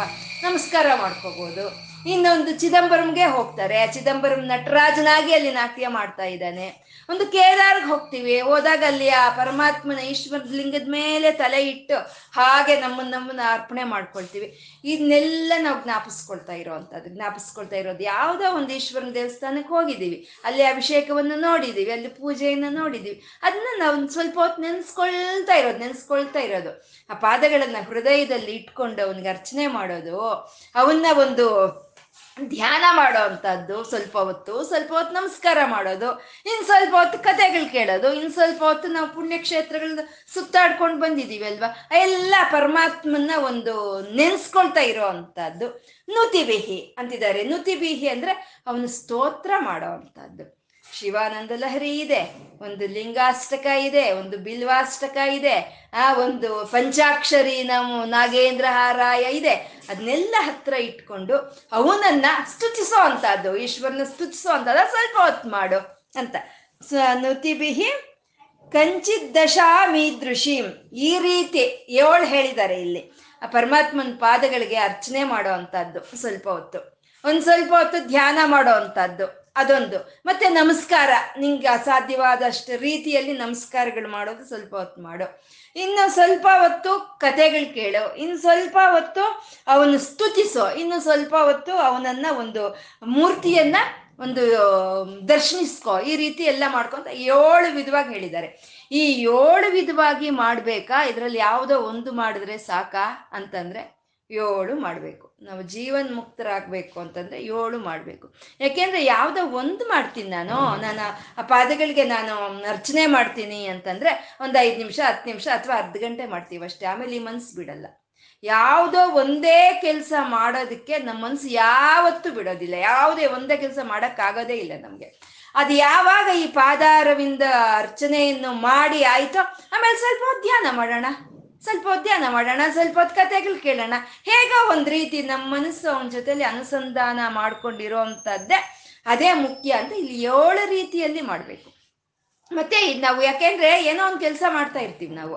ಆ ಕೆಲಸ, ಅದೇ ಕೆಲಸ ಬೆಳಗ್ಗೆಯಿಂದ ರಾತ್ರಿವರೆಗೂ ಮಾಡೋಕ್ಕಾಗುತ್ತಾ ನಮಗೆ? ಆಗಲ್ಲ, ಬೇರೆ ಮಾಡಬೇಕು, ನಾವು ಕೆಲಸನೇ ಮಾಡ್ತೀವಿ ನಾವು ಆದ್ರೆ ಅದು ಬಿಟ್ಟು ಬೇರೆ ಮಾಡ್ತೀವಿ, ಅಲ್ವಾ? ಇವಾಗ ಮಗು ಓದ್ತಾ ಇದೆ. ಓದಿ ಓದಿ ಬೇಜಾರಾದ್ರೆ ಬರುತ್ತೆ, ವಾಪಸ್ ಬರುತ್ತೆ. ಬಂದು ರೋಡಲ್ಲಿ ನಿಂತ್ಕೊಂಡು ಫುಟ್ಬಾಲ್ ಆಡುತ್ತೆ. ಆವಾಗ ನಾನು ಸುಮ್ಮನೆ ಕೂತಿರುತ್ತಾ? ಆವಾಗಲೂ ಅದ್ರ ಮೆದುಳಿಗೂ ಕೆಲಸ ಕೊಡುತ್ತೆ. ಅದ್ರ ಕೈ ಕಾಲಿಗೂ ಕೆಲಸ ಕೊಡುತ್ತೆ. ಆದ್ರೆ ಚೇಂಜ್ ಇರಬೇಕು. ಓದ್ತಾನೇ ಇರೋದಕ್ಕಾಗಿ ಆಗೋದಿಲ್ಲ. ಆಟ ಆಡ್ಬೇಕಲ್ವಾ? ಹಾಗೆ ಪಾದದ ಒಂದು ಅರ್ಚನೆಯನ್ನೇ ಮಾಡ್ತಾ ಇರೋಕ್ಕಾಗಲ್ಲ ಅಂತ ಹೇಳಿ ಧ್ಯಾನ, ಧ್ಯಾನನೇ ಮಾಡ್ತಾ ಇರೋಕ್ಕಾಗಲ್ಲ ಅಂತ ಹೇಳಿ ಒಂದು ನಮಸ್ಕಾರ, ಅದೇ ಮಾಡೋಕ್ಕಾಗಲ್ಲ ಕತೆ ಕೇಳೋದು. ಅದನ್ನೇ ಮಾಡೋಕ್ಕಾಗಲ್ಲ, ಒಂದು ಸ್ತುತಿಸೋ ಅಂಥದ್ದು. ಎಲ್ಲಿ ಹೋಗಿದ್ದೀವೋ, ಅಲ್ಲಿ ಎಲ್ಲ ನಾವು ನೋಡ್ಕೊಂಡು ಬಂದಿರೋ ಅಂಥ ಒಂದು ವಿಗ್ರಹಗಳನ್ನ ಮನಸ್ಸಿನಲ್ಲಿ ನಾವು ಭಾವಿಸ್ತಾ ಇರೋ ಅಂಥದ್ದು. ಇದನ್ನ ಮಾಡ್ತಾ ಇದ್ರೆ ಯಹ್ ಪ್ರಾಪ್ನೋತಿ ಮುದ. ಇದನ್ನ ಮಾಡ್ತಾ ಇದ್ರೆ ನಮಗೆ ಆನಂದ ಅನ್ನೋದಾಗೋಗುತ್ತೆ, ಅಲ್ವಾ? ಎಷ್ಟು ಆನಂದ ಆಗುತ್ತೆ ಇದನ್ನ ನಾವು ಮಾಡ್ತಾ ಇದ್ರೆ ಆನಂದ ಮುದ. ತ್ವದರ್ಪಿತ ಮನ ಜೀವನ್ಸ ಮುಕ್ತ ಕಲು.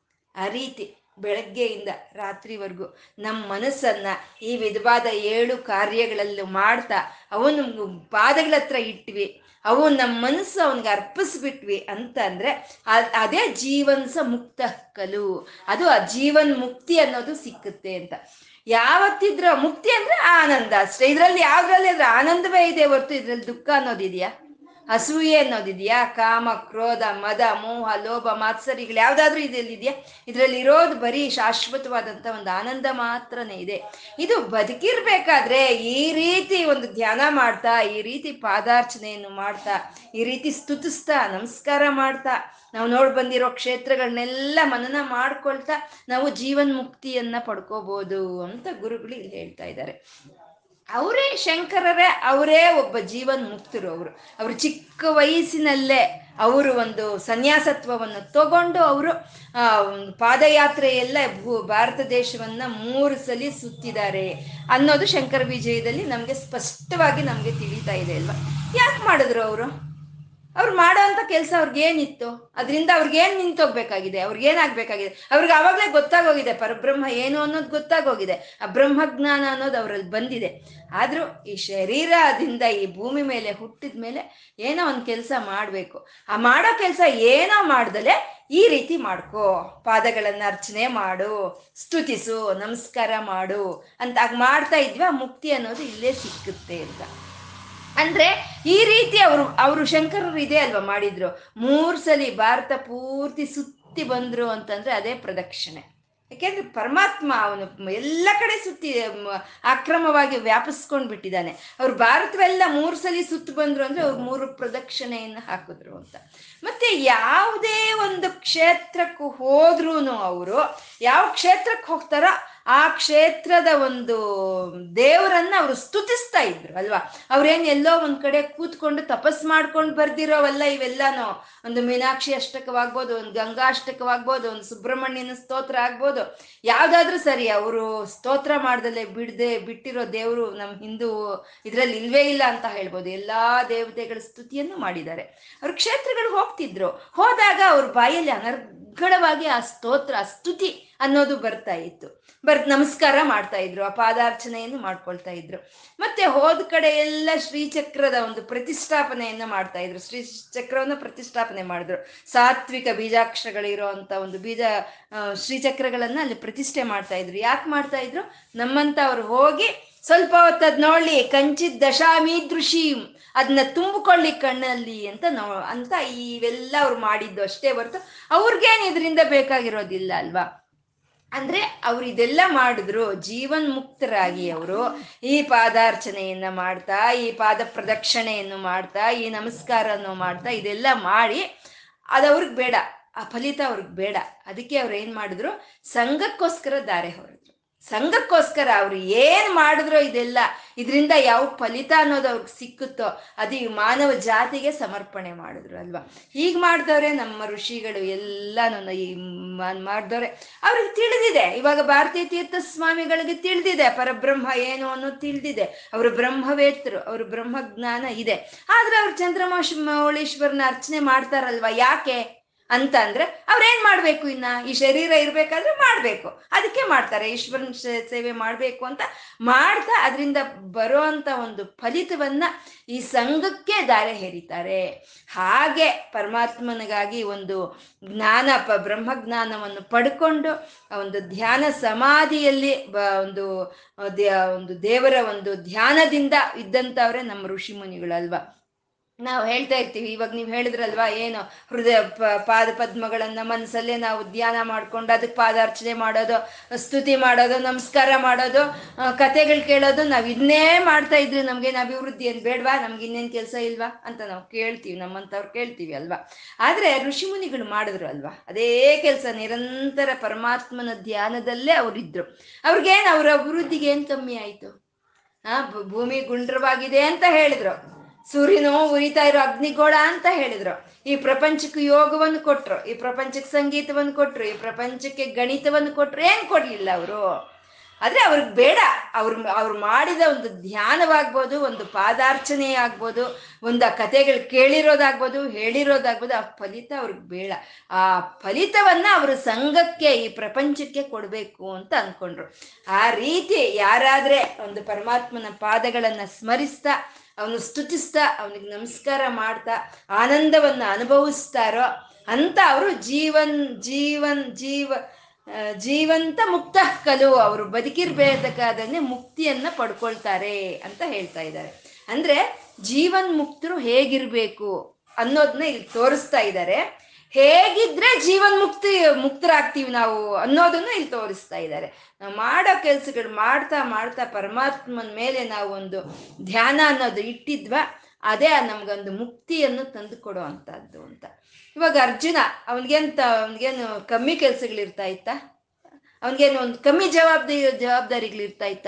ಆದ್ರೆ ನಿರಂತರ ಕೃಷ್ಣಂದೇ ಧ್ಯಾನ, ನಿರಂತರ ಕೃಷ್ಣಂದೇ ಧ್ಯಾನ ಯಾವಾಗ್ಲೂ ಎಲ್ಲೋ ಹೋಗಿ ಬರ್ತಾ ಇದ್ರಂತೆ, ಕೃಷ್ಣನು ಅರ್ಜುನನು ಇಬ್ರು ಎಲ್ಲೋ ಹೋಗಿ ಬರ್ತಾ ಇದ್ರು. ಯಾವಾಗ್ಲೂ ಅರ್ಜುನನು ರಥದಲ್ಲಿ ಕೂತ್ಕೊಂಡ್ರೆ ಕೃಷ್ಣ ಪರಮಾತ್ಮ ಅದನ್ನ ಸಾರಥಿಯಾಗಿ ಓಡಿಸೋದು ಅಲ್ವಾ?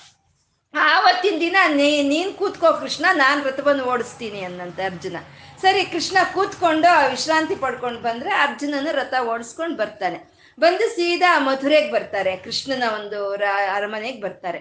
ಬಂದಾಗ, ಸರಿ, ನೀನು ರಥ ಓಡಿಸ್ಕೊಂಡು ಬಂದಿದೀಯ? ನಿನಗೆ ತುಂಬ ಸುಸ್ತಾಗ್ಬಿಟ್ಟಿದೆ. ನೀನು ಹೋಗಿ, ನೀನು ಅತಿಥಿ ಗೃಹದಲ್ಲಿ ವಿಶ್ರಾಂತಿ ಪಡ್ಕೊ ಅಂತ ಕೃಷ್ಣ ಹೇಳ್ತಾನೆ. ಹೇಳಿದ್ದೆ ಹೋಗಿ ಅರ್ಜುನ ಅಲ್ಲಿ ವಿಶ್ರಾಂತಿ ಗೃಹಕ್ಕೆ ಹೋಗ್ತಾನೆ. ಸರಿ, ಅಡುಗೆ ಎಲ್ಲ ರೆಡಿ ಆಯಿತು.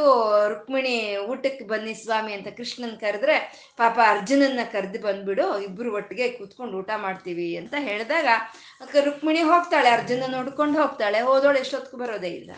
ಸರಿ ಏನು ಅರ್ಜುನನ್ ಕರೆದು ಬರ್ತೀನಿ ಅಂತ ಹೋದಂತ ರುಕ್ಮಿಣಿ ಬರಲೇ ಇಲ್ವೇ ಅಂತ ಸತ್ಯಭಾಮ ಹೋದ್ಲು. ಸತ್ಯಭಾಮ ಸತ್ಯಭಾಮನು ಬರ್ಲಿಲ್ವಂತೆ. ಏನಿದು ಅರ್ಜುನ್ ಕರಿಯೋಕ್ ರುಕ್ಮಿಣಿ ಹೋದ್ಲು ಬರ್ಲಿಲ್ಲ ಅವ್ರಿಬ್ರು ಕರಿಯೋಕ್ ರು- ಸತ್ಯಭಾಮೆ ಒಬ್ಬ ಹೋದ್ಲು ಅವಳು ಬರ್ಲಿಲ್ಲ. ಏನಾಯ್ತು ಅಂತ ಕೃಷ್ಣ ನೋಡೋಕೆ ಅಂತ ಬಂದ್ರೆ, ಆ ಬಾಗ್ಲಲ್ಲಿ ನಿಂತ್ಕೊಂಡ್ರೆ ಅರ್ಜುನನ್ ಮಲಗಿದಾನೆ.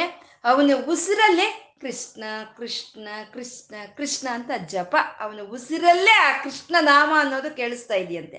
ಯಾವಾಗ ಅವನ ಆ ಉಸಿರಲ್ಲೇ ಆ ಕೃಷ್ಣ ನಾಮ ಅನ್ನೋದು ಕೇಳಿಸ್ತಾ ಇದೆಯೋ, ಆವಾಗ ರುಕ್ಮಿಣಿ ಮೈಮರ್ಥವಾಗಿ ಕಣ್ಣೀರು ಸುರಿಸ್ಕೊಂಡು ಆ ಆ ಜಪವನ್ನು ಕೇಳ್ತಾ ನಿಂತ್ಕೊಂಡಿದ್ದಾಳೆ. ಇದನ್ನ ನೋಡಿ ಸತ್ಯಭಾಮಿ ನೃತ್ಯ ಮಾಡ್ತಾ ಅವಳು ಮೈಯನ್ನು ಅವಳು ಮರೆತು ನಿಂತಿದ್ದಾಳಂತೆ. ಅಂದ್ರೆ ಏನ್ ಕೆಲ್ಸಗಳು ಮಾಡಿದ್ರು? ಅರ್ಜುನ್ಗೇನ್ ಕಮ್ಮಿ ಕೆಲ್ಸಗಳು ಇರ್ಲಿಲ್ಲ ಅಲ್ವಾ? ಏನ್ ಜವಾಬ್ದಾರಿ ಇದ್ರು ಸರಿ, ಏನ್ ಕೆಲ್ಸಗಳಿದ್ರು ಸರಿ. ನಾವು ನಿರಂತರ ಆ ಶಿವನ ಪಾದಗಳನ್ನು ಧ್ಯಾನಿಸ್ಕೊಂಡು ಅವನೊಂದು ಹಾಡು ಹೇಳೋದು, ಅವನೊಂದು ಶ್ಲೋಕ ಹೇಳೋದು, ಅವನೊಂದು ಕತೆ ಕೇಳೋದು, ಹೇಳೋದು, ಮಾಡ್ಕೊಳ್ತಾ ಇದ್ರೆ ಈ ಪ್ರಪಂಚದಲ್ಲಿ ಇರುವಂತ ಯಾವುದೇ ಒಂದು ಕಷ್ಟಗಳು ನಮ್ಮನಿಗೆ ಬಾಧೆ ಕೊಡೋದಿಲ್ಲ, ನೋವು ಕೊಡೋದಿಲ್ಲ. ಮಿಗಿಲಾಗಿ ನಮಗೆ ಆನಂದವೇ ಸಿಕ್ಕುತ್ತೆ. ನಾವು ಜೀವನ್ ಮುಕ್ತರಾಗ್ತೀವಿ ಅಂತ ಈ ಶ್ಲೋಕದಲ್ಲಿ ಗುರುಗಳು ಹೇಳಿರೋವಂಥದ್ದು ಈ ಶ್ಲೋಕ, ಇದು ನಿತ್ಯ ಪಾರಾಯಣೆ ಮಾಡ್ಕೊಳ್ಳೋಂಥ ಶ್ಲೋಕಗಳು ನಾಲ್ಕಿವೆ. ಆ ನಾಲ್ಕು ಶ್ಲೋಕಗಳಲ್ಲಿ ಇದು ಒಂದು. ಮೊದಲನೇ ಇದು ಕಲಾಭ್ಯಾಮ್ ಚೂಡಾಲಂಕೃತ ಶಶಿಕಲಾಭ್ಯಾಮ್ ಅನ್ನೋ ಶ್ಲೋಕದಲ್ಲಿ ಇರುವಂತ ತತ್ವ. ಪಾರ್ವತಿ ಪರಮೇಶ್ವರರ ಈ ಪ್ರಪಂಚಕ್ಕೆ ತಂದೆ ತಾಯಿ ಅನ್ನೋ ಒಂದು ತತ್ವವನ್ನು ತೋರಿಸಿರುವಂತ ಶ್ಲೋಕ. ಅದು ದಿನನಿತ್ಯ ಹೇಳ್ಕೋಬೇಕು. ಮತ್ತೆ ತ್ವತ್ಪಾದಾಂಬುಜ ಮರ್ಚಯಾಮಿ ಪರಮಂ ಅಂತ ಅದರಲ್ಲಿ ಆ ಶಿವನ ಗುರುವನ್ನಾಗಿ ಮಾಡಿದ್ರು. ತಂದೆ, ತಾಯಿ ಆದ್ಮೇಲೆ ಗುರು ಆ ಗುರುವನ್ ಮಾಡಿದ್ರು. ಶಿವನನ್ನ ಗುರುವನ್ನಾಗಿ ಆಯ್ಕೆ ಮಾಡ್ಕೊಂಡಿದ್ದು. ಅದು ಒಂದು ಶ್ಲೋಕ ದಿನ ಹೇಳ್ಕೊಳ್ಳೋ ಅಂತದ್ ನಾವು.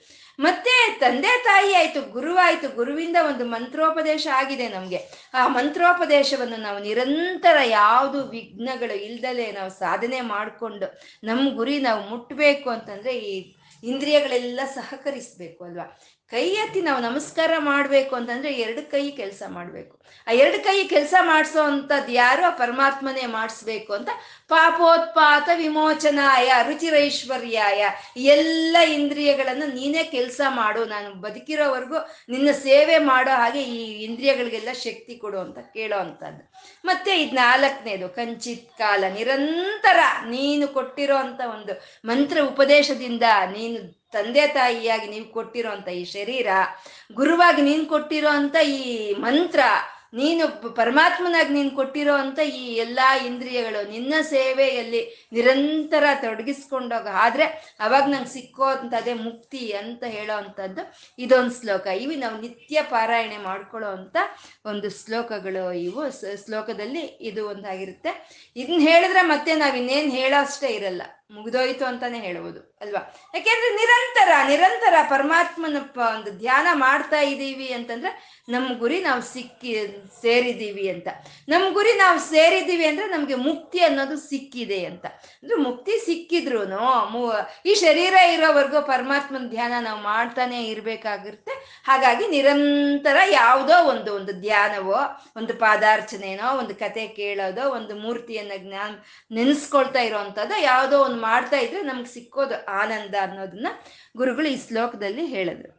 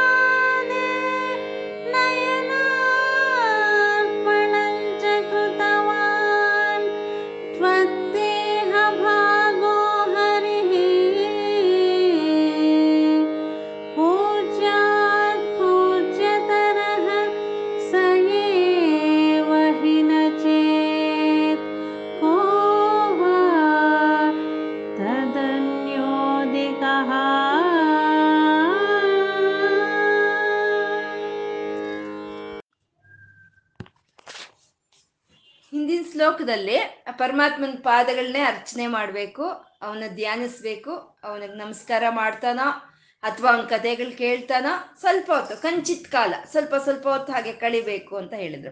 ಇವಾಗ ಆ ರೀತಿ ಶಿವನನ್ನ ಸೇವೆ ಮಾಡ್ಕೊಳ್ತಾ ಇರೋರು ಯಾರು ಅನ್ನೋದನ್ನ ಈ ಶ್ಲೋಕದಲ್ಲಿ ಹೇಳ್ತಾ ಇದ್ದಾರೆ. ಅಂದ್ರೆ ಇಲ್ಲಿ ವಿಷ್ಣುವು ವಿಷ್ಣುವು ಯಾವ ರೀತಿ ಸೇವೆ ಮಾಡ್ಕೊಂಡ ಶಿವನ್ನ ಅಂತಂದ್ರೆ, ಅವನು ಯುದ್ಧಕ್ಕೆ ಹೋದಾಗ ಬಾಣವಾಗ್ತಾನೆ ಅವನು ಸಂಚಾರಕ್ಕೆ ಹೋದಾಗ ವಾಹನವಾಗ್ತಾನೆ. ಮತ್ತೆ ಅವನಿಗೆ ಮಿತ್ರನಾಗ್ತಾನೆ. ಮತ್ತೆ ವರಾಹನಾಗಿ ಅವನ ಪಾದಗಳನ್ನು ಹುಡುಕೊಂಡು ಹೋಗ್ತಾನೆ.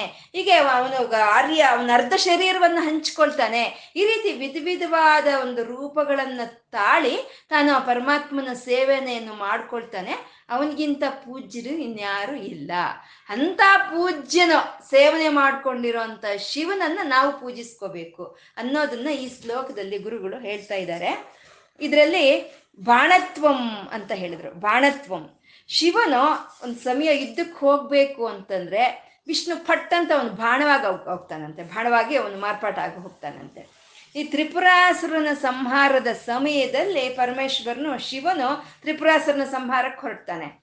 ಆ ತ್ರಿಪುರಗಳು ಆ ತ್ರಿಪುರಗಳು ಅನ್ನೋದು ಮೂರು ಪುರಗಳು ಹತ್ರಕ್ಕೆ ಹತ್ರಕ್ಕೆ ಬರಬೇಕು. ಅವು ಎಲ್ಲೆಲ್ಲೋ ಚಲಿಸ್ತಾ ಇರುತ್ತೆ, ಎಲ್ಲೆಲ್ಲೋ ಚಲಿಸ್ತಾ ಇರುತ್ತೆ. ಆ ಎಲ್ಲೆಲ್ಲೋ ಚಲಿಸ್ ಚಲನೆ ಮಾ, ಚಲಿಸ್ತಾ ಇರೋವಂಥ ಮೂರು ನಗರಗಳು ಹತ್ರಕ್ಕೆ ಬರಬೇಕು. ಅದು ಯಾವುದೋ ಒಂದು ಬ್ರಹ್ಮ ಮುಹೂರ್ತಕ್ಕೆ ಮಾತ್ರ ಆ ಮೂರು ಪುರಗಳು ಒಂದು ಕಡೆಗೆ ಬರುತ್ತೆ. ಹಾಗೆ ಅವು ಮೂರು ಪುರಗಳು ಒಂದು ಕಡೆ ಬಂದಾಗ ಒಂದೇ ಬಾಣದಿಂದ ಅದನ್ನ ಸಂಹಾರ ಮಾಡಬೇಕು. ಅದು ತ್ರಿಪುರಾಂತಕನ ಸಂಹಾರ ಅಂತ ಹೇಳೋದು. ಹಾಗೆ ಆ ತ್ರಿಪುರಾಂತಕನ ಸಂಹಾರ ಮಾಡೋದಕ್ಕೆ ಇದ್ದಕ್ಕೆ ಹೊರಟಾಗ ಭೂಮಿಯನ್ನೇ ರಥವನ್ನಾಗಿ ಮಾಡ್ಕೊಳ್ತಾನೆ ಶಿವನು. ಭೂಮಿಯೇ ರಥವಾಗಿ ಹೋಗುತ್ತೆ.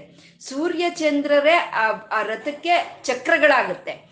ಮತ್ತೆ ವೇದಗಳು, ನಾಲ್ಕು ವೇದಗಳೇ ಆ ರಥಕ್ಕಿರುವಂತ ಅಶ್ವಗಳಾಗುತ್ತೆ, ಕುದುರೆಗಳಾಗುತ್ತೆ. ಮತ್ತೆ ಬ್ರಹ್ಮದೇವರು ಸಾರಥಿ ಆಗ್ತಾರೆ. ಆ ರಥವನ್ನು ಓಡಿಸುವಂತ ಸಾರಥಿ ಆಗ್ತಾರೆ ಬ್ರಹ್ಮದೇವರು.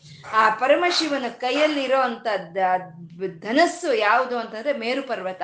ಆ ಮೇರು ಪರ್ವತವೇ ಧನಸ್ಸಾಗುತ್ತೆ. ಆ ಪರ್ವತಕ್ಕೆ ಕಟ್ಟಿರೋ ಅಂತ ಒಂದು ಮೌರ್ವಿ ದಾರ ಕಟ್ತೀವಲ್ವಾ? ಧನಸ್ಸಕ್ಕೆ ಕಟ್ಟಿರೋ ಅಂತದ್ದು ಅದ್ಯಾವುದು ಅಂದ್ರೆ ವಾಸುಕಿ. ಆ ವಾಸಕ್ಕೆ ಕಟ್ಟಿರೋ ಅಂಥದ್ದು ಅದೇ ಅವನ ಬ ಬಿಲ್ಲಾಗುತ್ತೆ ಅವನ ಬಾಣ ಯಾವುದಪ್ಪ ಅಂತಂದ್ರೆ ವಿಷ್ಣುವೇ ಬಾಣ. ವಿಷ್ಣುವೇ ಬಾಣವಾಗ್ತಾನೆ. ಹಾಗೆ ಅವನು ಯುದ್ಧಕ್ಕೆ ಹೋದಾಗ ಈ ವಿಷ್ಣುವು ಅವನಿಗೆ ಬಾಣವಾಗಿ ಹೋಗ್ತಾನೆ. ಅದು ಬಾಣತ್ವಂ, ಬಾಣವಾದ ಬಾಣತ್ವಂ ಅಂತ. ಹಾಗೆ ಅವನು ಸಹಕರಿಸಿ ಆ ಯುದ್ಧಕ್ಕೆ ಹೋದಾಗ ತಾನು ಬಾಣವಾಗಿ ಸಹಕರಿಸಿ ಆ ಜ ತ್ರಿಪುರಾಂತಕನ ಸಂಹಾರ ಅನ್ನೋದು ನಡೆಯೋ ಹಾಗೆ ಆಯಿತು ಅಂತ. ಬಾಣತ್ವಂ ಅಂತ. ವೃಷಭತ್ವಂ. ಅಷ್ಟೇನಂದ್ರೆ ವೃಷಭತ್ವಂ. ಈ ಪರಮಶಿವನು ಅವನಿಗೆ ಒಂದು ವಾಹನ ಬೇಕು ಅಂತ ಅನಿಸ್ತು. ಎಲ್ಲರಿಗೂ ವಾಹನ ಇದೆ, ಎಲ್ಲರಿಗೂ ವಾಹನ ಇದೆ. ತನ್ನನ್ನ ಹೊರೋ ಅಂತ ವಾಹನ ಯಾವುದು ಅಂತ ಯೋಚನೆ ಮಾಡಿದ್ರೆ ತನ್ನನ್ನು ಹೊರೋ ಅಂತ ವಾಹನ ಯಾವುದು ಅವನಿಗೆ ತಿಳಿದೇ ಇಲ್ವಂತೆ ಈಶ್ವರನಿಗೆ. ತಿಳಿದಲ್ಲೇ ಅವಾಗ ಏನ್ ಮಾಡ್ತಾನೆ? ಅವ್ನು ಕಣ್ಣು ಮುಚ್ಕೊಂಡು ಧ್ಯಾನಿಸ್ತಾನಂತೆ. ಈಶ್ವರನ ಯಾರನ್ನ ಧ್ಯಾನಿಸ್ತಾನೆ ಕಣ್ಮುಚ್ಕೊಂಡ್ರು ಅಂದ್ರೆ ಅವ ಪರಮ ಪುರುಷನನ್ನು ಧ್ಯಾನಿಸ್ತಾನೆ. ಶಿವನಿಗಿಂತ ಪರಮ ಪುರುಷ ಯಾರು ಅಂದ್ರೆ ವಿಷ್ಣುನೇ, ಅವನಿಗಿಂತ ಪರನು ಇನ್ನು ಅವನಿಗಿಂತ ಪರಮ ಪುರುಷನು. ಆ ಪರಮ ಪುರುಷನನ್ನು ಧ್ಯಾನಿಸ್ತಾನೆ. ಅದೇ ವಿಷ್ಣು ಧ್ಯಾನಿಸ್ಬೇಕು ಅಂದ್ರೆ ವಿಷ್ಣುನ ಪರಮ ಪುರುಷನನ್ನೇ ಧ್ಯಾನಿಸ್ತಾನೆ. ಅವನಿಗೆ ಪರಮ ಪುರುಷ ಯಾರು ಅಂದ್ರೆ ಈಶ್ವರನ. ಇವಾಗ ವಾಹನ ಬೇಕು ಅಂತ ಹೇಳಿ ಶಿವನು ಧ್ಯಾನ ಮಾಡ್ತಾನೆ ವಿಷ್ಣುವನ್ನ ಪರಮ ಪುರುಷ ಅಂದ್ರೆ ವಿಷ್ಣುವನನ್ನ. ಆವಾಗ ವಿಷ್ಣುವು ಎಲ್ಲ ಒಂದು ಧರ್ಮವನ್ನೆಲ್ಲ ಒಂದು ಆಕಾರವನ್ನಾಗಿ ಮಾಡಿಕೊಂಡಾಗ ಅಲ್ಲಿ ನಂದಿ ಅನ್ನೋದು ಹುಟ್ಟಿ ಬರುತ್ತೆ, ಅದು ವೃಷಭ ಅಂತ. ಅಲ್ಲಿಗೆ ಯಾರನ್ನ ಧ್ಯಾನಿಸಿದಕ್ಕೆ ಬಂತು ಅದು ನಂದಿ? ವಿಷ್ಣುವಿನ ಧ್ಯಾನಿಸಿದಕ್ಕೆ ಬಂತು ಅಲ್ವಾ? ಅಂದ್ರೆ ನಂದಿ ಯಾರು? ವಿಷ್ಣು ಅಂತ. ಆ ನಂದಿ ವಾಹನ ಈಶ್ವರನ ಆ ನಂದಿ ಯಾರು ಅಂದ್ರೆ ವಿಷ್ಣುವು. ಅದು ವೃಷಭತ್ವಂ ಅಂತ ಹೇಳ್ತಾ ಇದ್ದಾರೆ. ವೃಷಭತ್ವ, ಅದು ಬಾಣತ್ವಂ. ಯುದ್ಧಕ್ಕೆ ಹೋದಾಗ ಬಾಣವಾದ. ಸಂಚಾರಕ್ಕೆ ಹೋಗ್ಬೇಕು, ಲೋಕ ಸಂಚಾರಕ್ಕೆ ಅಂದಾಗ ಅವನು ವಾಹನವಾದ ವೃಷಭತ್ವಂ ಅಂತ. ಇದೇ ಅಲ್ವಾ ವಿಷ್ಣು ಸಹಸ್ರನಾಮದಲ್ಲಿ ಭಗವಾನ್ ಭಗ, ಭಗಹ ನಂದಿ ಅಂತ ಬರುತ್ತಲ್ವೇ? ಅಂದ್ರೆ ಪರಮಾತ್ಮನ, ಪರಮಶಿವನ ವಾಹನ ವೃಷಭ, ಅದು ಸಾಕ್ಷಾತ್ ವಿಷ್ಣುವಿನ ರೂಪ ಅಂತ. ಅದು ಬಾಣನಾಗ್ತಾನೆ ಮತ್ತೆ ವೃಷಭನಾಗ್ತಾನೆ. ಬಾಣತ್ವಂ ವೃಷಭತ್ವಂ ಅರ್ಥವಪುಷ ಅರ್ಥವಪುಷ. ಅಂತ ಅಂದ್ರೆ ಅವನ ಶರೀರದಲ್ಲಿ ಅರ್ಧ ಭಾಗ ಆಗಿ ಹೋಗ್ತಾನಂತೆ ಇನ್ ಎಷ್ಟು ಇಷ್ಟ ಇರಬೇಕು ಅಲ್ವಾ? ಶಿವ ಅಂದ್ರೆ ಇನ್ನೆಷ್ಟು ಪ್ರೀತಿ ಇರಬೇಕು ಇನ್ನೆಷ್ಟು ಇಷ್ಟ ಇರಬೇಕು ಅವನಿಗೆ, ಅರ್ಧ ಭಾಗ ಆಗಿ ಹೋಗ್ತಾನಂತೆ. ಸಾಮಾನ್ಯ ಅರ್ಧನಾರೀಶ್ವರ ತತ್ವ ಅಂದ್ರೆ ಪರಶಿವನು, ಅವನು ಅಮ್ಮನವ್ರಿಗೆ ಹಂಚಿಕೊಟ್ಟಿದ್ದಾನೆ ಅರ್ಧ ಭಾಗವನ್ನು ಹಂಚಿಕೊಟ್ಟಿದ್ದಾನೆ ಅರ್ಧ ಭಾಗ ಅಮ್ಮ ವಾಮ ಭಾಗ, ದಕ್ಷಿಣ ಭಾಗ ಶಿವನು. ಅದು ಅರ್ಧನಾರೀಶ್ವರ ತತ್ವ ಅಲ್ವಾ? ಇಲ್ಲಿ ಈ ಭಸ್ಮಾಸುರನ ಒಂದು ಸಂಹಾರದ ಸಮಯದಲ್ಲಿ ಇವನು ಏನ್ ಮಾಡಿರ್ತಾನೆ? ಮೋಹಿನಿ ಅವತಾರವನ್ನು ತಾಳಿ ಬಂದಿರ್ತಾನೆ ವಿಷ್ಣುವು. ಆ ಮೋಹಿನಿ ಅವತಾರವನ್ನು ತಾಳಿ ಯಾವಾಗ ಬಂದನೋ ಅದು ನೋಡಿ ಮೋಹಕ್ಕೆ ಈಡಾಗ್ಬಿಡ್ತಾನೆ. ಶಿವನೊಬ್ಬ ಎಷ್ಟು ಚೆನ್ನಾಗಿದೆ ಈ ಮೋಹಿನಿ ಅಂತ ಹೇಳಿ ಅದು ಒಂದು ಅವನು ಮೋಹಕ್ಕೆ ಗುರಿ ಆಗ್ಬಿಡ್ತಾನೆ. ಆ ಗುರಿ ಆಗ್ಬಿಟ್ಟೆ ಅದು ಅದು ಒಂದು ಅಷ್ಟು ದೂರ ಹೋದಾಗ ಅವನು ವಿಷ್ಣು ಆಗ್ತಾನೆ ಆದ್ರೂ ಅದೇ ಹರಿ ಹರ ಅನ್ನೋ ಹರಿಹರ ಮೂರ್ತಿ ಅನ್ನೋದು ಅಲ್ಲಿ ಬರುತ್ತೆ. ಹರಿಹರ ಇಬ್ರು ಸೇರಿರೋ ಅಂತ ಮೂರ್ತಿ, ಅರ್ಥನಾರೀಶ್ವರ ತತ್ವ ಅಲ್ಲಿ ಬರುತ್ತೆ. ಹಾಗೆ ಹರಿಹರ ಮೂರ್ತಿಯ ಒಂದು ಫಲಿತವೇ ಅಯ್ಯಪ್ಪ ಅಂತ ನಾವು ಹೇಳ್ಕೊಳ್ತೀವಲ್ವಾ? ಹರಿಹರ ಸುತನೆ ಅಯ್ಯಪ್ಪ ಅಂತ ನಾವು ಹೇಳ್ಕೊಳ್ತೀವಲ್ವಾ? ಹಾಗೆ ಅರ್ಧ ಭಾಗವನ್ನು ವಿಷ್ಣುವನ್ಗೆ ಹಂಚಿಕೊಟ್ಟ ಅಂತ ಅದು. ಅದು ಅರ್ಧ ವೃಷಭತ್ವ ಮರ್ತವ ಪುಷ. ಆ ಹರಿಹರಾತ್ಮಕವಾದಂಥ ಒಂದು ಮೂರ್ತಿಯಲ್ಲಿ ಆ ಒಂದು ಅರ್ಧ ಶರೀರವನ್ನು ಕೊಟ್ಟು ಅವನಿಗೆ ಒಂದು ಹರಿ, ಅರ್ಧವ ಪುಷ ಅಂತ ಹೇಳ್ತಾ ಇದ್ದಾರೆ. ಬಾಣತ್ವಂ ಇದಕ್ಕೆ ಹೋಗ್ಬೇಕಾದ್ರೆ ಬಾಣ. ಇನ್ನು ಸಂಚಾರಕ್ಕೆ ಹೋಗ್ಬೇಕಾದ್ರೆ ವಾಹನ, ನಂದೀಶ್ವರನಾಗೋದ. ಮತ್ತೆ ಅವನ ಅರ್ಧ ಶರೀರವನ್ನ ಹಂಚ್ಕೊಂಡಿದ್ದಾನೆ, ಹರಿಹರಾತ್ಮಕವಾಗಿ ಅಂತ. ಇದನ್ನೇ ಶಂಕರನಾರಾಯಣ ಅಂತ ಹೇಳ್ತಾರೆ. ಈ ಒಂದು ಮೂರ್ತಿಯನ್ನೇ ಶಂಕರನಾರಾಯಣ ಅಂತ ಹೇಳೋವಂಥದ್ದು ಅದು ಅರ್ಥ ಮಹು, ಅರ್ಥ ವೃಷಭತ್ವಮರ್ಥ ವಪುಷ ಅಂತ ಇದ್ರು ಭಾರ್ಯಾತ್ವಂ ಅಂತ ಇದ್ರು. ಅಂದ್ರೆ ಭಾರ್ಯ ಅಂತಂದ್ರೆ ಹೆಂಡತಿ ಅಂತ. ಅಲ್ಲಿ ಹೆಂಡತಿಯನ್ನು ಮಾಡಿದ್ರು. ಯಾಕೆಂದ್ರೆ ಯಾರಿಗೆ ಹಂಚಿಕೊಟ್ಟಿದ್ದೋ ಈಶ್ವರನ ತನ್ನ ಹೆಂಡತಿಯಾದ ಅಮ್ಮನವ್ರಿಗೆ ಅರ್ಧ ಶರೀರ ಹಂಚಿಕೊಟ್ಟಿದ್ದಲ್ವ.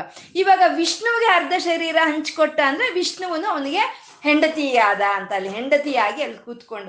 ಇನ್ನೆಷ್ಟು ಇಷ್ಟ ಇರ್ಬೋದು ರೀ. ಆ ಹೆಂಡತಿಯ ಒಂದು ಸ್ಥಾನಕ್ಕೂ ತಾನೇ ಹೋಗ್ಬೇಕು ಅಂತಂದ್ರೆ ವಿಷ್ಣುವಿಗೆ ಇನ್ನೆಷ್ಟು ಇಷ್ಟ ಇರ್ಬೇಕಲ್ವಾ ಶಿವನ ಕಂಡ್ರೆ. ಅದು ಭಾರ್ಯಾತ್ವಂ ಆರ್ಯಾಪತೆ ಅಂತ ಇದ್ದಾರೆ ಗೋಣಿತ್ವಂ. ಗೋಣಿತ್ವಂ ಅಂತಂದ್ರೆ, ಗೋಣಿ ಅಂತಂದ್ರೆ ಮೂಗು ಅಂತ. ಈ ಮೂಗೆ ಪ್ರಧಾನವಾಗಿರೋ ಅಂಥದ್ದು ವರಾಹ ಅವತಾರ ಅಲ್ವಾ? ಅದಕ್ಕೆ ಆ ವರಾಹನನ್ನ ಗೋಣಿ ಅಂತ ಹೇಳ್ತಾರೆ. ಆ ಮೂಗೆ ಪ್ರಧಾನವಾಗಿರುವಂಥ ವರಾಹನಾಗಿ ಏನ್ ಮಾಡ್ದ? ಈಶ್ವರನ ಪಾದಗಳನ್ನ ನೋಡ್ಬೇಕು ಅಂತ ಹೇಳಿ ಭೂಮಿನ ಆಗೀತ ಆಗೀತ ಆಗೀತ ಆಗೀತ ಯುಗಗಳು, ಯುಗಗಳೇ ಕಳೆದು ಬಿಟ್ಟ ಅದರಲ್ಲಿ. ಹಾಗೆ ವರಾಹನದ ಅವನು ಅವನ ಒಂದು ಪಾದಗಳನ್ನು ನೋಡೋದಕ್ಕೋಸ್ಕರ ಅವನ ಹಂದಿಯ ಒಂದು ರೂಪವನ್ನು ಅವನು ಪಡ್ಕೊಂಡ. ಬಾಣವಾದ ವಾಹನವಾದ, ಅವನ ಶರೀರದಲ್ಲಿ ಅರ್ಧ ಹಂಚ್ಕೊಂಡ, ಇವಾಗ ಒಂದು ವರಾಹನಾಗಿದ್ದಾನೆ. ವರಾಹನಾಗಿ ಒಂದು ಭೂಮಿಯನ್ನಾಗಿದ್ದ ಅವನು ಆ ಪಾದಗಳ ದರ್ಶನಕ್ಕಾಗಿ ಒಳಕ್ಕೆ ಹೋಗ್ತಾ ಇದ್ದಾನೆ ಅಂತ. ಗೋಣಿತ್ವಂ ಸಕಿತ. ಅವನು ಯಾರು ಅಂದ್ರೆ ಅವನು ಸಕಿತ. ಅಂದ್ರೆ ಆ ಶಿವನ ಮಿತ್ರನಂತೆ. ಸಕಿತ ಅಂದ್ರೆ ಮಿತ್, ಮಿತ್ರನಂತೆ.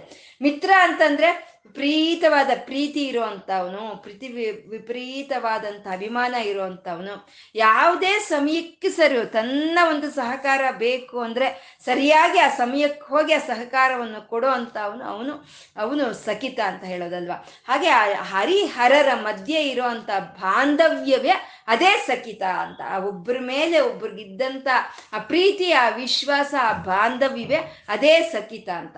ಯಾವಾಗ ಯುದ್ಧಕ್ಕೆ ಹೊರಟರು ಶಿವನು ಸ ಒಂದು ಅಲ್ಲಿ ಅವನ ಸಹಕಾರ ಇರ್ತಾ ಇತ್ತು. ವಿಷ್ಣುವಿಗೆ ಅವನ ಸಹಕಾರ ಇರ್ತಾ ಇತ್ತು. ಮತ್ತೆ ವಿಷ್ಣು ಯಾವುದೇ ಒಂದು ಕೆಲಸ ಮಾಡಬೇಕು ಅಂತ ಅಂದ್ಕೊಂಡ್ರು ಈಶ್ವರನ ಸಹಕಾರ ಸಂಪೂರ್ಣವಾಗಿರ್ತಾ ಇತ್ತು. ಅದಕ್ಕೆ ಅಲ್ವಾ, ಶ್ರೀರಾಮಚಂದ್ರನ್ ಸೇತುವೆ ಕಟ್ಟಿ ಲಂಕೆಗೆ ಅಮ್ಮನವ್ರನ್ನ ಹುಡ್ಕೋಕೆ ಲಂಕೆಗೆ ಹೋಗ್ಬೇಕು, ಆ ಸೇತುವೆಯನ್ನು ಕಟ್ಟಬೇಕು ಅಂದ್ರೆ ಮೊದಲು ಅವ್ನು ಮಾಡಿದ್ದೇನು, ರಾಮೇಶ್ವರಂ? ರಾಮೇ ರಾಮೇಶ್ವರನಲ್ಲಿ ಐಶ್ವರ ಪ್ರತಿಷ್ಠಾಪನೆ ಮಾಡಿ ಅವನ ಒಂದು ಸಹಕಾರವನ್ನು ತಗೊಳ್ತಾನೆ ಅಲ್ವಾ? ಹಾಗೆ ಒಬ್ರಿಗೊಬ್ರು ಸಹಕರಿಸ್ಕೊಳ್ಳೋ ಅಂತ ಅವರು ಅವರು ಅವರು ಸಖಿತ, ಅವರು ಸ್ನೇಹಿತರು ಅಂತ. ಮತ್ತೆ ಈ ಅಮ್ಮನು ಪಾರ್ವತಿ ಪರಮೇಶ್ವರರು ಕೂತಿರ್ಬೇಕಾದ್ರೆ ಅವ್ರು ಯಾವಾಗ್ಲೂ ಮಾತಾಡ್ಕೊಳ್ತಾ ಇರ್ತಾರೆ. ನಾವು ಹೇಳ್ಕೊಂಡಿದ್ದೀವಿ ಅಲ್ವಾ ಅವರು ಅವರು ಮಿಥುನಮ್ ಅಂತ ಹೇಳ್ಕೊಂಡಿದೀವಿ ಅವರಿಬ್ರು ಮಾತಾಡ್ಕೊಳ್ಳೋ ಅಂತ ಮಿಥುನ ಇಬ್ರು ಅಂಶಗಳು ಅವ್ರು ಯಾವಾಗ್ಲೂ ಮಾತಾಡ್ಕೊಳ್ತಾ ಇರ್ತಾರೆ. ಅವ್ರು ಯಾವಾಗ್ಲೂ ವಿಷ್ಣುವಿನ ಅವತಾರಗಳ ಬಗ್ಗೆನೇ ಮಾತಾಡ್ಕೊಳ್ತಾ ಇದ್ರಂತೆ. ಎಷ್ಟು ಅವತಾರಗಳು ತಾಳಿದಾನೆ ಈ ವಿಷ್ಣು ಅನ್ನೋದ್ರ ಬಗ್ಗೆನೇ ಅವ್ರು ಮಾತಾಡ್ಕೊಳ್ತಾ ಇದ್ರಂತೆ. ಮಾತಾಡ್ಕೊಂಡು ಆನಂದ ಪಡ್ತಾ ಇದ್ರಂತೆ. ಇವಾಗ ಸ್ನೇಹ ಬಂದ ಅಂದ್ರೆ ಹಾಗೆ ಅಲ್ವಾ? ಏನಾದ್ರೂ ನಮ್ಮೊಬ್ಬ ಸ್ನೇಹಿತರು ವಿಪರೀತವಾದಂತ ಒಂದು ದಿವ್ಯವಾದ ಗುಣಗಳಿದ್ರೆ ಅದು ನಾವು ಯಾವಾಗಲೂ ಹೊಗಳ್ಕೊಳ್ತಾ ನಾವ್ ಇರ್ತೀವಲ್ವ? ಹಾಗೆ ಆ ವಿಷ್ಣುವಿನ ಅವತಾರಗಳ ಬಗ್ಗೆ ಅವರಿಬ್ರು ಯಾವಾಗಲೂ ಚರ್ಚೆ ಮಾಡ್ಕೊಳ್ತಾ ಇದ್ರಂತೆ. ಅದನ್ನ ಆಧಾರವಾಗಿ ತುಳಸಿದಾಸರು ತುಳಸಿ ರಾಮಾಯಣವನ್ನು ಬರೆದಿರೋದು ಅನ್ ಅನ್ನೋದನ್ನು ಹೇಳ್ತಾರೆ. ಆ ರೀತಿ ಸಕಿತ ಒಬ್ಬರ ಮಧ್ಯದಲ್ಲಿ ಒಬ್ಬರದಲ್ಲಿ ಅಂತ ಸ್ನೇಹ, ಬಾಂಧವ್ಯ ಇತ್ತು. ಸಕಿತ ಮೃದಂಗ ವಾಹತ ಅಂತ ಇದ್ದಾರೆ. ಅವನಿಷ್ಟೇನಾ ಅಂತಂದ್ರೆ ಸಮಯ ಬಿದ್ದಾಗ ಅವನು ಮೃದಂಗವನ್ನು ಬಾರಿಸ್ತಾನೆ ಅಂತ ಇದು ನಾವು ಹೇಳ್ಕೊಂಡಿದ್ದೀವಿ ಇವಾಗಲೇ ಆ ಸಂಧ್ಯಾ ಸಮಯದಲ್ಲಿ ಆ ಒಂದು ಆ ಭೃಂಗಿ, ನಂದಿ ಎಲ್ಲ ಒಂದು ಪಕ್ಕವಾದ್ಯಗಳನ್ನು ಕೊಡ್ತಾ ಇದ್ರೆ, ಆ ಬ್ರಹ್ಮಾದಿ ಋಷಿಗಳು ಎಲ್ಲ ಸ್ತೋತ್ರ ಮಾಡ್ತಾ ಇದ್ರೆ ಲಕ್ಷ್ಮೀ ದೇವಿ ಆಡ್ತಾ ಇದ್ರೆ, ಸರಸ್ವತಿ ದೇವಿ ವೀಣೆ ನುಡಿಸ್ತಾ ಇದ್ರೆ, ವಿಷ್ಣು ಮೃದಂಗವನ್ನು ಬಾರಿಸ್ತಾ ಇರ್ತಾನಂತೆ. ಮೃದಂಗವನ್ನ, ಆ ಮೃದಂಗ ಆಗೋಗ್ತಾನೆ ಯಾವಾಗ? ಮೃದಂಗ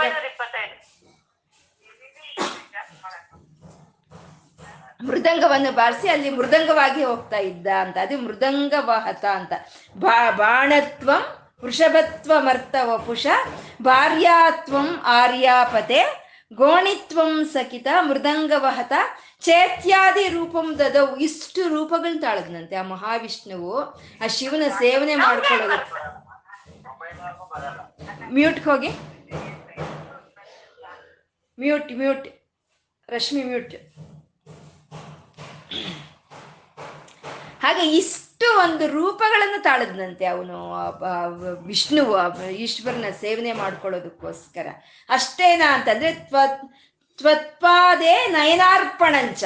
ಅಷ್ಟೇನಾ ಅಂತಂದ್ರೆ ಅವನು ಪಾದ ಪೂಜೆಯನ್ನು ಮಾಡೋವಾಗ ಅವನು ಕಣ್ಣನ್ನೇ ತೆಗೆದು ಒಂದು ಸಾವಿರ ನಾಮಗಳ ಒಂದು ಸಹಸ್ರ ಶಿವಸಹಸ್ರನಾಮವನ್ನು ಮಾಡಬೇಕಾದ್ರೆ ಒಂದು ಹೂವು ಅಲ್ಲಿ ಕಮ್ಮಿ ಬಂತು ಅಂತ ಹೇಳಿ ಅವನು ಕಣ್ಣನ್ನೇ ತೆಗೆದಲ್ಲಿ ಇಡೋದಕ್ಕೆ ಹೋಗಿರೋ ಅವನು. ತ್ವತ್ಪಾದೇ ನಯನಾರ್ಪಣಂಚ ಕೃತವಾನ. ಅವು ಕೃತಾರ್ಥನಾಗಿ ಹೋದೆ ನೀನು ಕೃತಾರ್ಥವಾನ್ ಬಾಗೋ ಅರಿಹಿ ಅಂತ ಹೇಳ್ತಾ ಇದ್ದಾರೆ. ಹೇಳ್ತಾ, ಪೂಜ್ಯ ಪೂಜ್ಯ ತರಹ ಸಯೇವ ಹಿನಚೆ ಕೋವಾ ತದನ್ಯೋತಿಕ ಈ ರೀತಿ ಇಷ್ಟು ರೂಪಗಳನ್ನ ಪಡ್ಕೊಂಡು ಆ ಶಿವನನ್ನ ಸೇವನೆ ಮಾಡ್ಕೊಂಡಿರೋ ಅಂತವನು ನೀನು ಪೂಜ್ಯನ.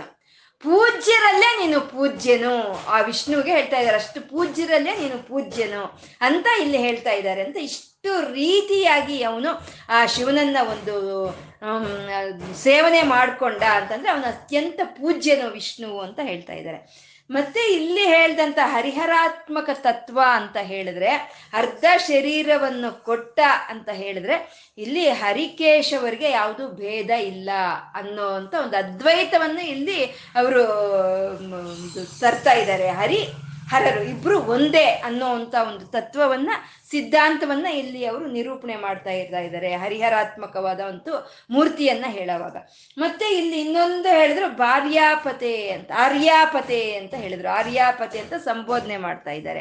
ಇಲ್ಲಿವರೆಗೂ ಯಾವುದೇ ಶ್ಲೋಕದಲ್ಲಿ ಆರ್ಯಾಪತೆ ಅಂತ ಸಂಬೋಧನೆ ಮಾಡಿ, ಸಂಬೋಧನೆ ಮಾಡೇ ಇಲ್ಲ. ಇದರಲ್ಲಿ ಆರ್ಯಾಪತೆ ಅಂತ ಸಂಬೋಧನೆ ಮಾಡ್ತಾ ಇದ್ದಾರೆ. ಆರ್ಯಾಪತೆ ಅಂದ್ರೆ ಆರ್ಯ ಅಂತಂದ್ರೆ ಪೂಜ್ಯರು ಅಂತ. ಪೂಜ್ಯರು. ಪೂಜ್ಯನಾದಂಥ ವಿಷ್ಣುವನಿಗೆ ಪತಿ ಅನ್ನೋದು ಒಂದಾಗತ್ತೆ. ಯಾಕೆಂದ್ರೆ ಅವಳು ಪತ್ನಿಯಾಗಿ ಅರ್ಧ ಭಾಗವನ್ನು ಕೊಟ್ಟ ಅಲ್ವಾ ಅನ್ನೋದು ಒಂದು ಬರುತ್ತೆ. ಮತ್ತೆ ಆರ್ಯಾಪತೆ ಅಂತಂದ್ರೆ ಅಮ್ಮನವರಿಗೆ ಇರೋವಂಥ ಒಂದು ನಾಮಗಳಲ್ಲಿ ಆರ್ಯ ಅನ್ನೋ ಒಂದು ನಾಮ ಹೊಂದಿದೆ ಇದು ಅಮರಕೋಶದಲ್ಲಿ ಉಮಾ ಕಾತ್ಯಾಯಿನೇ ನಮಃ ಅಂತ ಆರ್ಯ ದಾಕ್ಷಾಯಿನೇ ನಮಃ ಅಂತ ಇರುವಂಥದ್ದು. ಆರ್ಯ ಅನ್ನೋದು ಅಮ್ಮನವರ ನಾಮಗಳಲ್ಲಿ ಒಂದು. ಆರ್ಯಾಪತೆ ಅಂತಂದ್ರೆ ಅಮ್ಮನವರಿಗೆ ಅರ್ಧ ಶರೀರವನ್ನು ಕೊಟ್ಟು ಒಂದು ಭಾರ್ಯ, ಭಾರ್ಯಾಪತೆ ಅಂತ ಭಾರ್ಯ, ಭಾರ್ಯಾತ್ವಂ ಅಂದ್ರೆ ಹೆಂಡತಿಯನ್ನಾಗಿ ಮಾಡ್ಕೊಂಡ ಅರ್ಧ ಶರೀರವನ್ನು ಕೊಟ್ಟು ಅಮ್ಮನವರಿಗೆ. ಮತ್ತೆ ಇಲ್ಲಿ ಹರಿಹರಾತ್ಮಕವಾಗಿ ವಿಷ್ಣುವಿಗೆ ಅರ್ಧ ಶರೀರವನ್ನು ಕೊಟ್ಟ ಅಂತಂದ್ರೆ ಅದಕ್ಕೆ ಆರ್ಯಾಪತೆ ಅಂತ ಇಲ್ಲಿ ಸಂಬೋಧನೆ ಮಾಡ್ತಾ ಇದ್ದಾರೆ. ಅಂದ್ರೆ ವಿಷ್ಣುವು ವೈಷ್ಣವಿ. ನಾರಾಯಣ ನಾರಾಯಣಿ ಇಬ್ರು ಒಂದೇ ಅನ್ನೋ ಒಂದು ತತ್ವವನ್ನು ಇಲ್ಲಿ ಪ್ರತಿಪಾದನೆ ಮಾಡ್ತಾ ಇರುವಂತಹದ್ದು. ಆ ವಿಷ್ಣುವೇ ವೈಷ್ಣವಿ, ಆ ನಾರಾಯಣನೇ ನಾರಾಯಣಿ ಅನ್ನೋ ಅಂತ ಒಂದು ಅದ್ವೈತವನ್ನ ಮತ್ತೆ ವಿಷ್ಣು ಶಿವ ಅಮ್ಮನವರು ಮೂರರಲ್ಲಿ ಯಾವುದು ಭೇದ ಇಲ್ಲ ಅನ್ನೋ ಅಂತ ಒಂದು ಸಿದ್ಧಾಂತವನ್ನ ಇಲ್ಲಿ ತೋರಿಸ್ತಾ ಇದ್ದಾರೆ. ಹಾಗೆ ಯಾವ ರೀತಿ ಯಾವ ರೀತಿ ಅವಶ್ಯಕತೆ ಬೀಳುತ್ತೋ ಆ ರೀತಿ ತನ್ನನ್ನ ತಾನು ಆ ರೂಪವನ್ನು ಪಡೆದು ಈಶ್ವರನ ಸೇವೆ ಮಾಡ್ಕೊಳ್ತಾ ಇರುವಂತ ವಿಷ್ಣುವೇ ಅವನೇ ಪರಮ ಪೂಜ್ಯನು ಅಂತ ಹೇಳ್ತಾ ಇದ್ದಾರೆ ಇಲ್ಲಿ. ಅಂತ ಪರಮ ಪೂಜ್ಯನು ಸೇವನೆ ಮಾಡ್ಕೊಳ್ತಾ ಇರುವಂತ ಪರಮಾತ್ಮನ ಸೇವನೆಯನ್ನ ನಾವು ಕಾಯ ವಾಚ ಮನಸ್ಸ, ಮನಸ್ಸಿಟ್ಟು ಒಂದು ಶರೀರ ಒಂದು ಅದನ್ನೇ ಅರ್ಚನೆಯನ್ನು ಮಾಡ್ತಾ ಮನಸ್ಸಿನಲ್ಲಿ ಅದನ್ನೇ ಧ್ಯಾನ ಮಾಡ್ತಾ ಇರಬೇಕು ಅನ್ನುವಂಥದ್ದನ್ನ ಈ ಶ್ಲೋಕದ ಮೂಲಕ ಗುರುಗಳು ತಿಳಿಸ್ತಾ ಇರೋರಂತೆ ಹಾಗೆ ಸ್ವಲ್ಪ ಕಾಲ ಪರಮಾತ್ಮನ ಧ್ಯಾನ ಮಾಡ್ತಾ, ಸ್ವಲ್ಪ ಕಾಲ ಒಂದು ಅವನಿಗೆ ಒಂದು ನಮಸ್ಕಾರವನ್ನು ಹಾಕ್ತಾ, ಸ್ವಲ್ಪ ಕಾಲ ಅವನ ಕಥೆಗಳನ್ನ ಕೇಳ್ಕೊಳ್ತಾ, ಅವನ ಮೂರ್ತಿಯನ್ನ ದರ್ಶನ ಮಾಡ್ತಾ ಇದ್ರೆ ನಮ್ಮಲ್ಲೂ ಒಂದು ಪೂಜ್ಯತೆ ಅನ್ನೋದು ಬರುತ್ತೆ. ನಾವು ಆ ಪರಮಾತ್ಮನಿಗೆ ಪ್ರಿಯವಾದಂಥ ಒಂದು ಸಖಿಯರೇ ಆಗ್ತೀವಿ ಅಂತ ಹೇಳ್ಕೊಳ್ತಾ ಇವತ್ತು ನಾವು ಆ ಪರಮಾತ್ಮನ ಒಂದು ಅನುಗ್ರಹಕ್ಕೆ ಪಾತ್ರರಾಗೋಣ ಅಂತ ಬೇಡ್ಕೊಳ್ತಾ ಇವತ್ತು ಏನು ಹೇಳ್ಕೊಂಡಿದ್ದೀವೋ ಅದು ಸಾಂಬ ಸದಾಶಿವನಿಗೆ ಅರ್ಪಣೆ ಮಾಡ್ಕೊಳ್ಳೋಣ. ಆ ಪರಮೇಶ್ವರನಿಗೆ, ನತಿರಿಯಂ, ನನ್ನ ನಮಸ್ಕಾರವನ್ನು ಸ್ವೀಕಾರ ಮಾಡು ತಂದೆ ಅಂತ ಕೇಳ್ಕೊಳ್ತಾ ಸರ್ವಂ ಶ್ರೀ ಲಲಿತಾರ್ಪಣಮಸ್ತು. ಓಂ ನಮಃ ಶಿವಾಯ. ಓಂ ನಮಃ ಶಿವಾಯ. ಓಂ ನಮಃ ಶಿವಾಯ